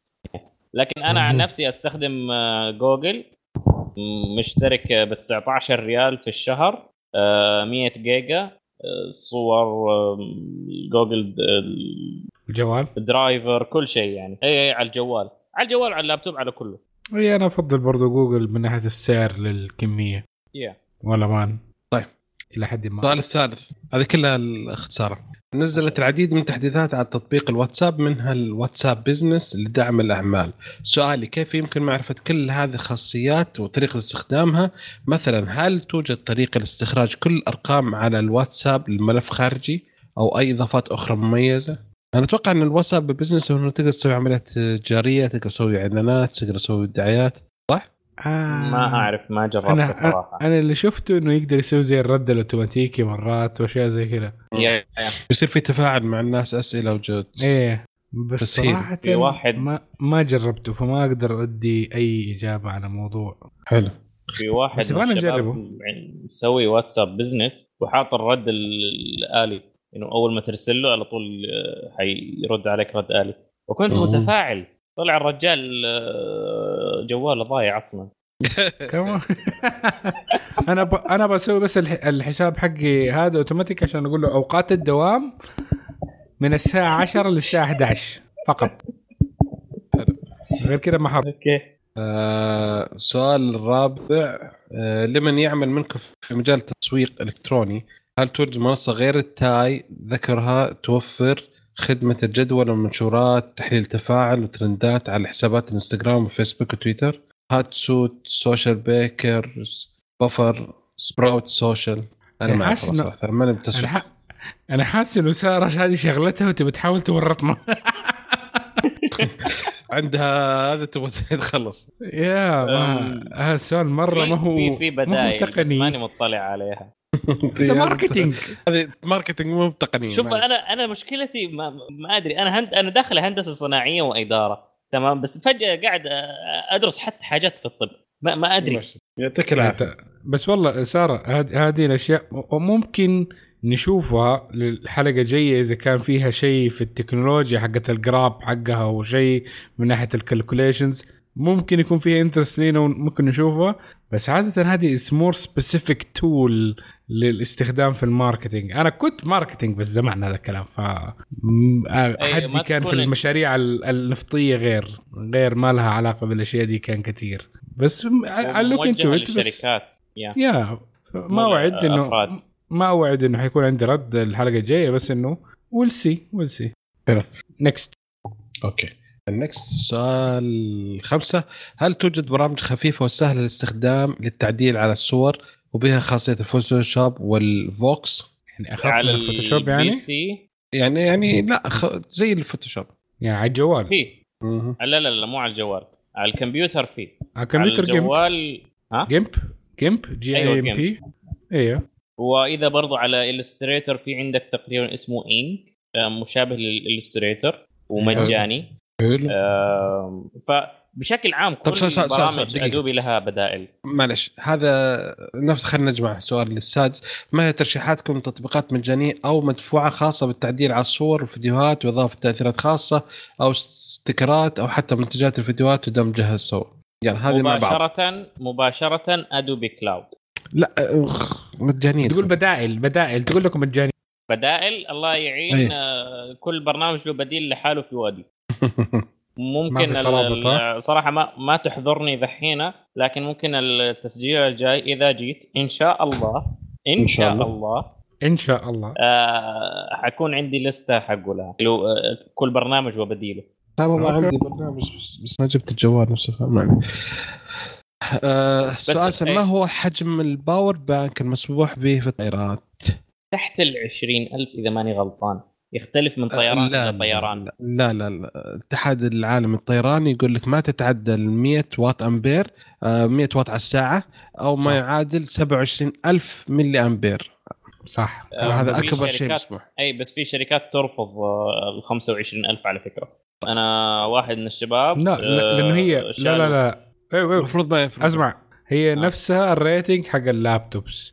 نفس ال rating حق ال laptops. آه. هو ال maximum أعلى شيء. لابتوب هو اللي كان حق أبل. اللي حطوه 99. 100 100 لا 100 yeah 100 إيه بالضبط. okay. طيب سؤال أخير من سارة. هل سوف تصدر سامسونج في 2020 هاتف ذكي ثوري من فئه النوت أم انها ستعتمد نفس مواصفات هواتف سنة 2019 مع تغيير بسيط بالكاميرا والمواصفات؟ الله عليك قلت إنها بنفسك. خلاص نهاية السؤال اللي هو جواب السؤال. حي بس تغيير بالكاميرا والمواصفات بس. بس آه، كاميرا وبطارية وعدد ممكن الكاميرات. يزودوا لك كم كم شيء في ال software و... وخلاص خلاص ولون جديد واكسسوارات وخلاص خلصنا. حلو. تمام. ويشيلوا أزارير؟ ويشيلوا أزارير؟ ويسكروا فتحات. ويسك... ويسكروا فتحات. طيب حلو. الحين في آه تعليقات الشباب. آه الحلقة الماضية ما قرينا الحلقة آه تعليق فمعليش حنقول آه في تعليقات على مراجعة سنة 2019 تقنية. أول تعليق أخوي عبد الرحمن يقول اولا الله يعطيكم العافية. بالنسبة لي سنة 2019 كانت جميلة بالتقنيات. أفضل تقنية ال 5G اللي راح تكون نقلة نوعية في مجال التقنية. أفضل أجهزة اشتريتها سماعات speakers مع مضخم لوجيتك Z333 سعرها معقول وتأدية وتأدي المطلوب والصوت حلو. جمعت لي PC وحولت من ماك بوك برو الله يهديك. الله طبعا الماك يبارك كان عندي ما قصر معي.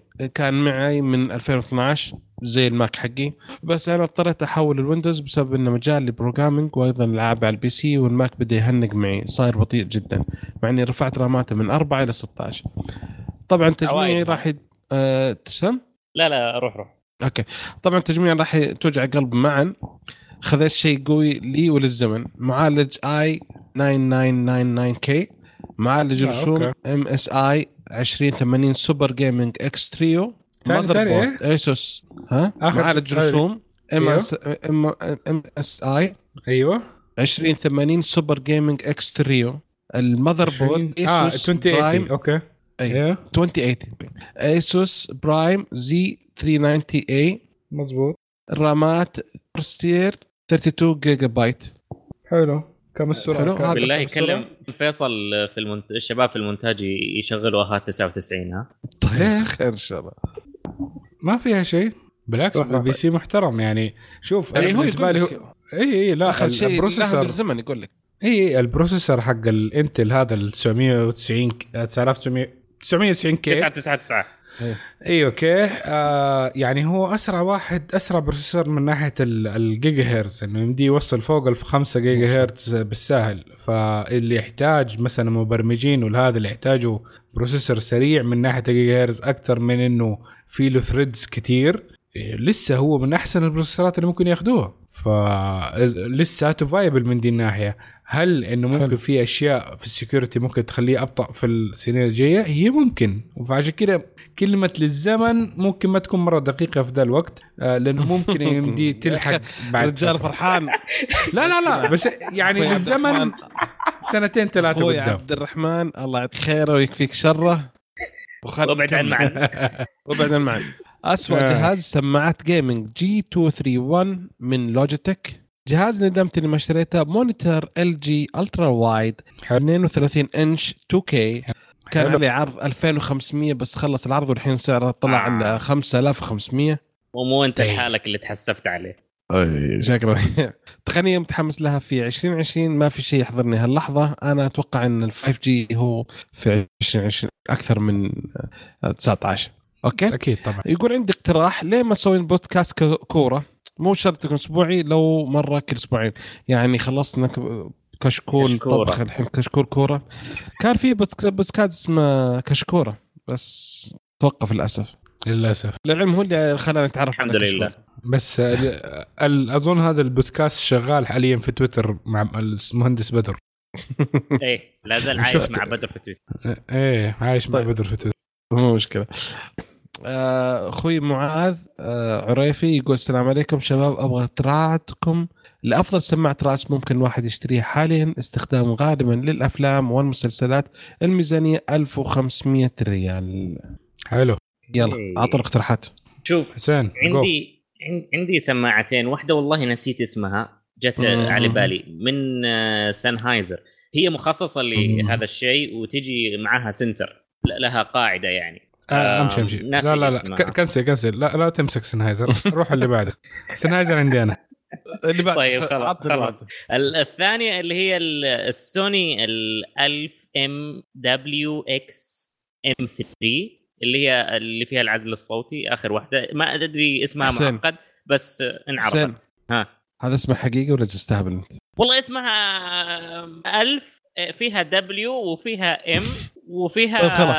M3 طيب كويس. فيها X اجتهد اجتهد يطلع. الاسم مدري اعطاك اللي عندك كله الرجال هذا اللي عندي. اسمها طيب الله يعطيك العافيه مو مشكلة. عندك انت سماعة يا معن؟ عندك آه اختيارات زي السنهايزر ال HD 58X Jubilee من Drop سعرها يتراوح بين 150 ل 160 دولار. آه طبعا عشانها سماعة ب wire. فيبغى لك DAC amp. يمديك تأخذ لك DAC amp كويس ب 100 دولار. آه في اختيارات كثيره في السوق من دي الناحية. آه مواصفات كويسة. آه زائدا آه، مجموع حيكون حاليا آه، 250 و1000 ريال.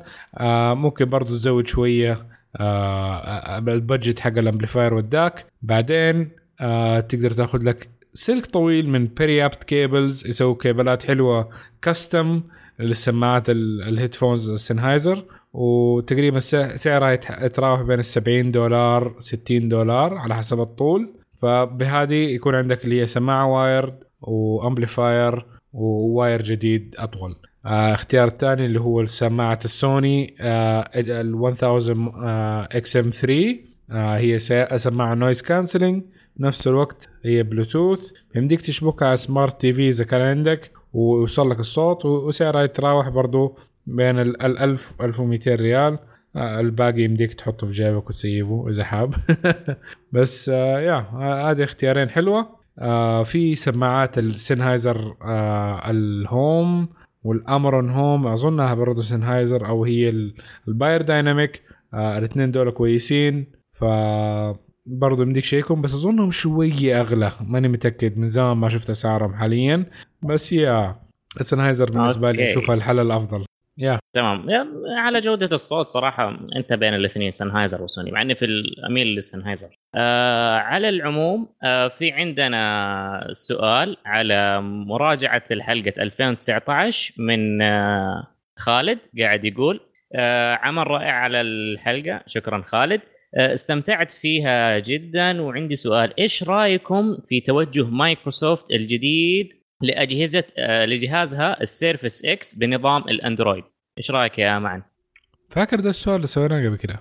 ما أدري أنا هي فترة منقطع بس زي ما قلنا أفتكر آه، من ناحية ال tech اللي كانت آه، يعني فيها مشاكل من يوم ما عرضنا موضوع حكاية ال Surface X وحيكون عليه برضو ال Windows X من ناحية إنهم 32 bit عشان يتلائموا مع ال processors حقت ARM إنه حيكون فيها كثير آه يعني مشكلة من ناحية ال compatibility لأنه ما حيكون عندك كل البرامج موجودة فحتكون محدود من ناحية الاستخدامية لبرامج ال Office وبرامج ال- اللي تدعم ال 32 bit فقط. فأي برامج تخرج عن ال 32 bit وحتكون شوية ما هي تمام. أو إنه ممكن يسووا لها برامج خاصة عشان برضو كمان تستقبل الكمية الرامات الأعلى. آه، الله أعلم. بس آه، yeah يعني هو- خطوة كويسة لو بس إنه كان مايكروسوفت نفسه يعني Windows يقدر يستعد للأشياء دي أكثر فيحتاج له شغل أكثر عشان يقدر يشغل كل البرامج القديمة حقته بدون ما يسوي لها emulation كتير لأنه في النهاية ال resources اللي موجودة already ما هي ذاك الشيء قوية لانهم ما استخدموا لا processorات Intel ولا AMD عشان يوفروا بطارية. فالاستخدام الخفيف اللي بس يفك الايميل يفك ال office يشوف له فيديو في اليوتيوب أه مو بطال. بس إذا عندك استخدام شوية ثقيل تبى تفتح أشياء معينة برمجيات ما هي موجودة في ال store فحتكون هنا شوية مشكلة. يا إيش رأيك حسين؟ okay. خلاص أنت شلت الكلام من رأسي. طيب آه عندنا سؤال ثاني على أو سؤال على الحلقة 207 عندنا سؤالين أو ردين من إبراهيم. يقول دولبي اتموس آه، شراء مرة واحدة أعتقد ب 75 ريال. آه، غالبا بيفرق في السماعات اللي ما لها برنامج لكن الشرط أن تكون السماعة 3.5 وتدعم فاصلة واحد وهمي. طبعا تفرق في الألعاب والأفلام أكثر آه، تفرق في الألعاب أكثر آه، من الأفلام. okay. آه هذا تعليقه عليها. عنده تعليق ثاني اللي هو يقول فايز زلدا ونينتندو مع Game of Thrones بدر وين العصا؟ أجلدكم. حلقة أسطورية. هي فعلا حلقة أسطورية وللأسف ما مداني أسجل معاهم. إيه إيه إيه. آه okay طيب من ناحية ال- ال Atmos يا sure إذا كانت ال tool تلائم الاستخدام حقك من ناحية إنه آه الصوت اللي بيطلع آه ملاحظ إنه بي- بيعمل لك improvement في ال game فهذا شيء كويس انه في ناس كثير من ناحية ال hardcore gamers لما يشغلوا في برامج mixers و, و, و آه مو ميكسر إيش الثاني؟ equalizers معينة يشغلوها عشان يح- يحدوا الصوت لأصوات معينة. فهو ما يسمع طبعا من ال game يقفل الموسيقى يقفل كل شيء ما له داعي ومثلا يعمل boost لل high notes عشان يمدي يصيد اللي هي صوت الخطوات من أول ما يبدأ يسمعها يمدي يصيدها ويمدي يحدد مثلا صوت طلق النار اللي من بعيد آه، بسرعة. ف... فمرات إنه الأشياء دي لما يصير لها boost ما حتخلي ال- ال- ال- اللعبة enjoyable بس إنها حتزيد من قدرتك على تفريق الأصوات من فين جاية. آه إذا كان حل Atmos آه اللي بفلوس كويس معاك وجربته sure بس آه في أشياء تانية برضو free من دي الناحية اللي تعمل لك emulation لل لل 7.1 sound وال 5.1 sound بس عادة عادة إذا كانت السماعة عندك أصلا كويسة من ناحية ال surround sound حقها حتى مع إنها تكون إنها بس سماعة يمين يسار آه إذا كانت معمولة بشكل كويس يمديها تبين لك الاتجاهات حقت الأصوات. آه في عندك سماعات زي نقدر نقول يمديك يمديك تست- تستمتع بيها وانت تستخدمها زي ال Focal آه آه آه Elex وفي عندك ال Beyerdynamic DT 1990 عندك برضو سماعات هذه شوي سماعات غالية تقريبا في 500 600 دولار. إذا نتكلم شوية أرخص للناس الكويسين عندك ال اي كي جي 7 إكس إكس آه برضو من ناحية ال spatial والهذا تدي لك مرات شوية fake بزيادة من ناحية إنه الحجم المحيطي للمكان اللي تدي لك هو آه بس يمديك تتأقلم عليه. آه بس هي عادة السماعات آه في عندك آه من الحلول اللي 70 دولار وتحت عندك اللي هي الفيليبس فيديليو آه نسيت اسمه. تحط على- 1000 وإكس إكس وإم وشغل سوني ما عليك يمشي. آه، بالضبط. لا مو مو مو- هم هي هي فيليبس ب 70 دولار آه سماعات open back موجودة في أمازون. سعرها جدا مضبوط يعني بالنسبة لأي واحد gamer حاب إنه يستخدم سماعات وجدا مفيدة في حكاية إنها تبين لك الصوت المحيطي ويمديك تعرف بدقة فين أماكن اللعيبة لما تتعود عليها. yeah. Okay. و thank آه، you طيب. على على المدح الحلقة المراجعة. لا صراحة كانت حلقة رهيبة. طيب ننتقل دحين للاسال هاشتاج اسال كشكول في تويتر. عندنا Eng سلمان أو المهندس سلمان يقول آه يعطيكم آه العافية. الله يعافيك. أبي نصيحتكم. أنا شريت شاشة سامسونج QLED. ودي. أشتري مسرح مصلح. حلوة ذي مسرح. آه منزلي. إيوه. ودي أشتري مسرح آه، منزلي. وش تنصحوني فيه؟ بس يكون السعر معقول يعني ما يتعدى ال 2000 ريال. طيب okay. مسرح منزلي. عندك؟ أو 2000 ريال. 2000 ريال آه. عنده ال 5.1 لا هو هي 5.1 هو ال- الاحتمال الأكبر. يعني في حدود طيب. السعر هذا. yeah yeah. أم اللي هي ال pre-assembled أو pre-packaged المجمعه مع بعض. عندك آه، مثلا نقول هو أنا أفضل دائما في أي حاجة من دي الأشياء إنك تجربها. ف أنا حديك مثال ليها الاثنين منهم ومديك أنت تجربهم الاثنين في محل واحد. وشوف إذا عجبك واحد منهم آه تروح وتجر آه يعني تشتريه اذا حاب أو إنك تكمل البحث حقك في محلات زي الدولية. بس ما أظن الدولية حيدوا لك سعر أقل من خمسة ولا شيء دولاك شوية سليخة. يعني حدد ال... حدد الموديل. اللي تبغاه وشيله من برا. لا حتى لو 2000 ريال 2000 شوية يبغى لها complicated يبغى لها تجميع يبغى لك تشتري السماعات على حدة و... ويبغى لك ال... ال... ال... يعني ال amplifier لحال وهذا لحال فشوية يبغى لها شغل بس زي كذا تبقى حل بسيط و... ونظيف وملائم يعني كذا سهل في البيت وللمنظر العام.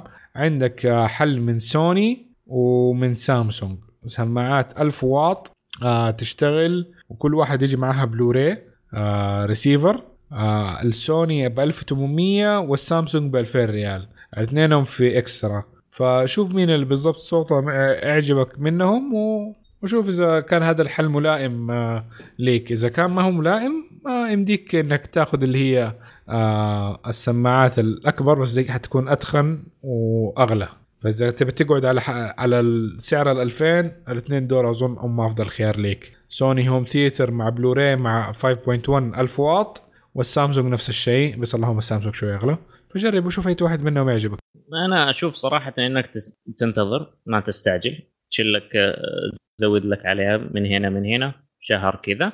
وتدفع لك على واحد آه، يستاهل. لأنه بالذات الصوت الصوت اللي تستثمر فيه لأنك تقدر تقول لك وللزمن نوعا ما إي بس إذا نحن. حاليا في أي. زمن إنه الناس كثيرة عاجبها ال sound bar من ناحية إنه تحس إنه كفاية وكويس فإذا كان ال sound bar كويس فتخيل إنه كان عندك خمسة sound bar معلقة فال towers هذه الصغيرة يعني ما هي بطالة حاليا وصلت في الزمن ده ما هي زي زمان أيوة. ف... تعتمد برضو على تصميم الغرفة اللي هو فيها صحيح صحيح. yeah إذا جيت على sound bar بس و subwoofer بقول لك Bose بس حق Bose صراحة مرة غالي مرة مرة غالي. أه، Sennheiser عندها واحد برضو لكن برضو سعره غالي. okay خليك على اللي قالها معا أنا الحاجات اللي عندي ما أنا بنفسي ما أنا قادر أجيبها. طيب آه السؤال اللي بعده عندنا تركي محمد. تركي محمد يقول سؤال هل الجوالات اللي تدعم الجيل الخامس تستحق الاقتناء ولا بعد ثال... ولا بعد ثلاث سنوات؟ وخاصة إن أسعارها مرتفعة. الله ثلاث سنوات يا مفتري. والله شوف لا. ثلاث سنوات احس كثير. آه يعني حتلاقي فرق يعني خلال السنة دي 2020 أول ما تبدأ الشغل فيها آه تبدأ تطلع الجوالات وتبدأ آه التاورات تنتشر بشكل أكبر. بس إنها تقول إنه مثلا لو وقف ال 4G هل يمدينا نعتمد على ال 5G من بكرة؟ لا طبعا لا. هذه اللي ممكن زي ما أنت قلت إنها تاخذ ممكن سنتين ثلاثة إنك تقدر تقول نقدر نوقف ال 4G بكرة وما حنحس بفرق. آه هذا إيوه كلامك صحيح بعد ثلاث سنين. بس إذا إنه زيادة على ال 4G وإن الجوالات حقتنا يمديها تروح لها مؤقتا وتاخذ السرعة جدا عالية أكيد هذا مكسب لينا. ف yeah ما حنستفيد منها من السنة دي إن شاء الله 2020 وطبعا حلول STC حتكون آه، جدا ممتازة من ناحية التغطية. فحول شبكة. والله شوف من وجهة نظري الشخصية ما أشوف إنه آه، أدفع سعر زيادة عشان آخذ جي حاليا. ممكن مو هذه مو 2020 21 ممكن 21 انا فأنا لا. أتفق معك 21 أنا. لا ممكن أنا أشوف 21 ها؟ ست شهور من دحين حيكون في ممكن عروض أحسن أحس. إنه بعد ست شهور من دحين حيكون في عروض أفضل وحيبدأ ال integration حيزداد عدد الناس اللي يخشوا على 5G. yeah بس yeah ممكن نقول 21 حيكون الكمية أكبر. يعني مثلا هنقول إنه 5% أو 10% من الشعب حيكون ممكن مستفيد من ال 5G خلال 2020 ممكن 30% في 2021 أو توصل ل 50 ل 60% في 2023 زي كده. okay. yeah. وكذا مستمعينا الأعزاء وصلنا لنهاية الحلقة. آه، ألف شكر على استماعكم لنا ونتمنى إنكم تساعدونا على الانتشار بأنكم تقيمونا على ال iTunes وتزورون الموقع. وتشاركون بارائكم على مواضيع الحلقة. وردودكم تهمنا ونتمنى أنكم تتابعونا في ال social media تويتر إنستغرام وسناب شات وتسووا لنا subscribe في اليوتيوب. ونشوفكم على ألف ألف خير في أمان الله.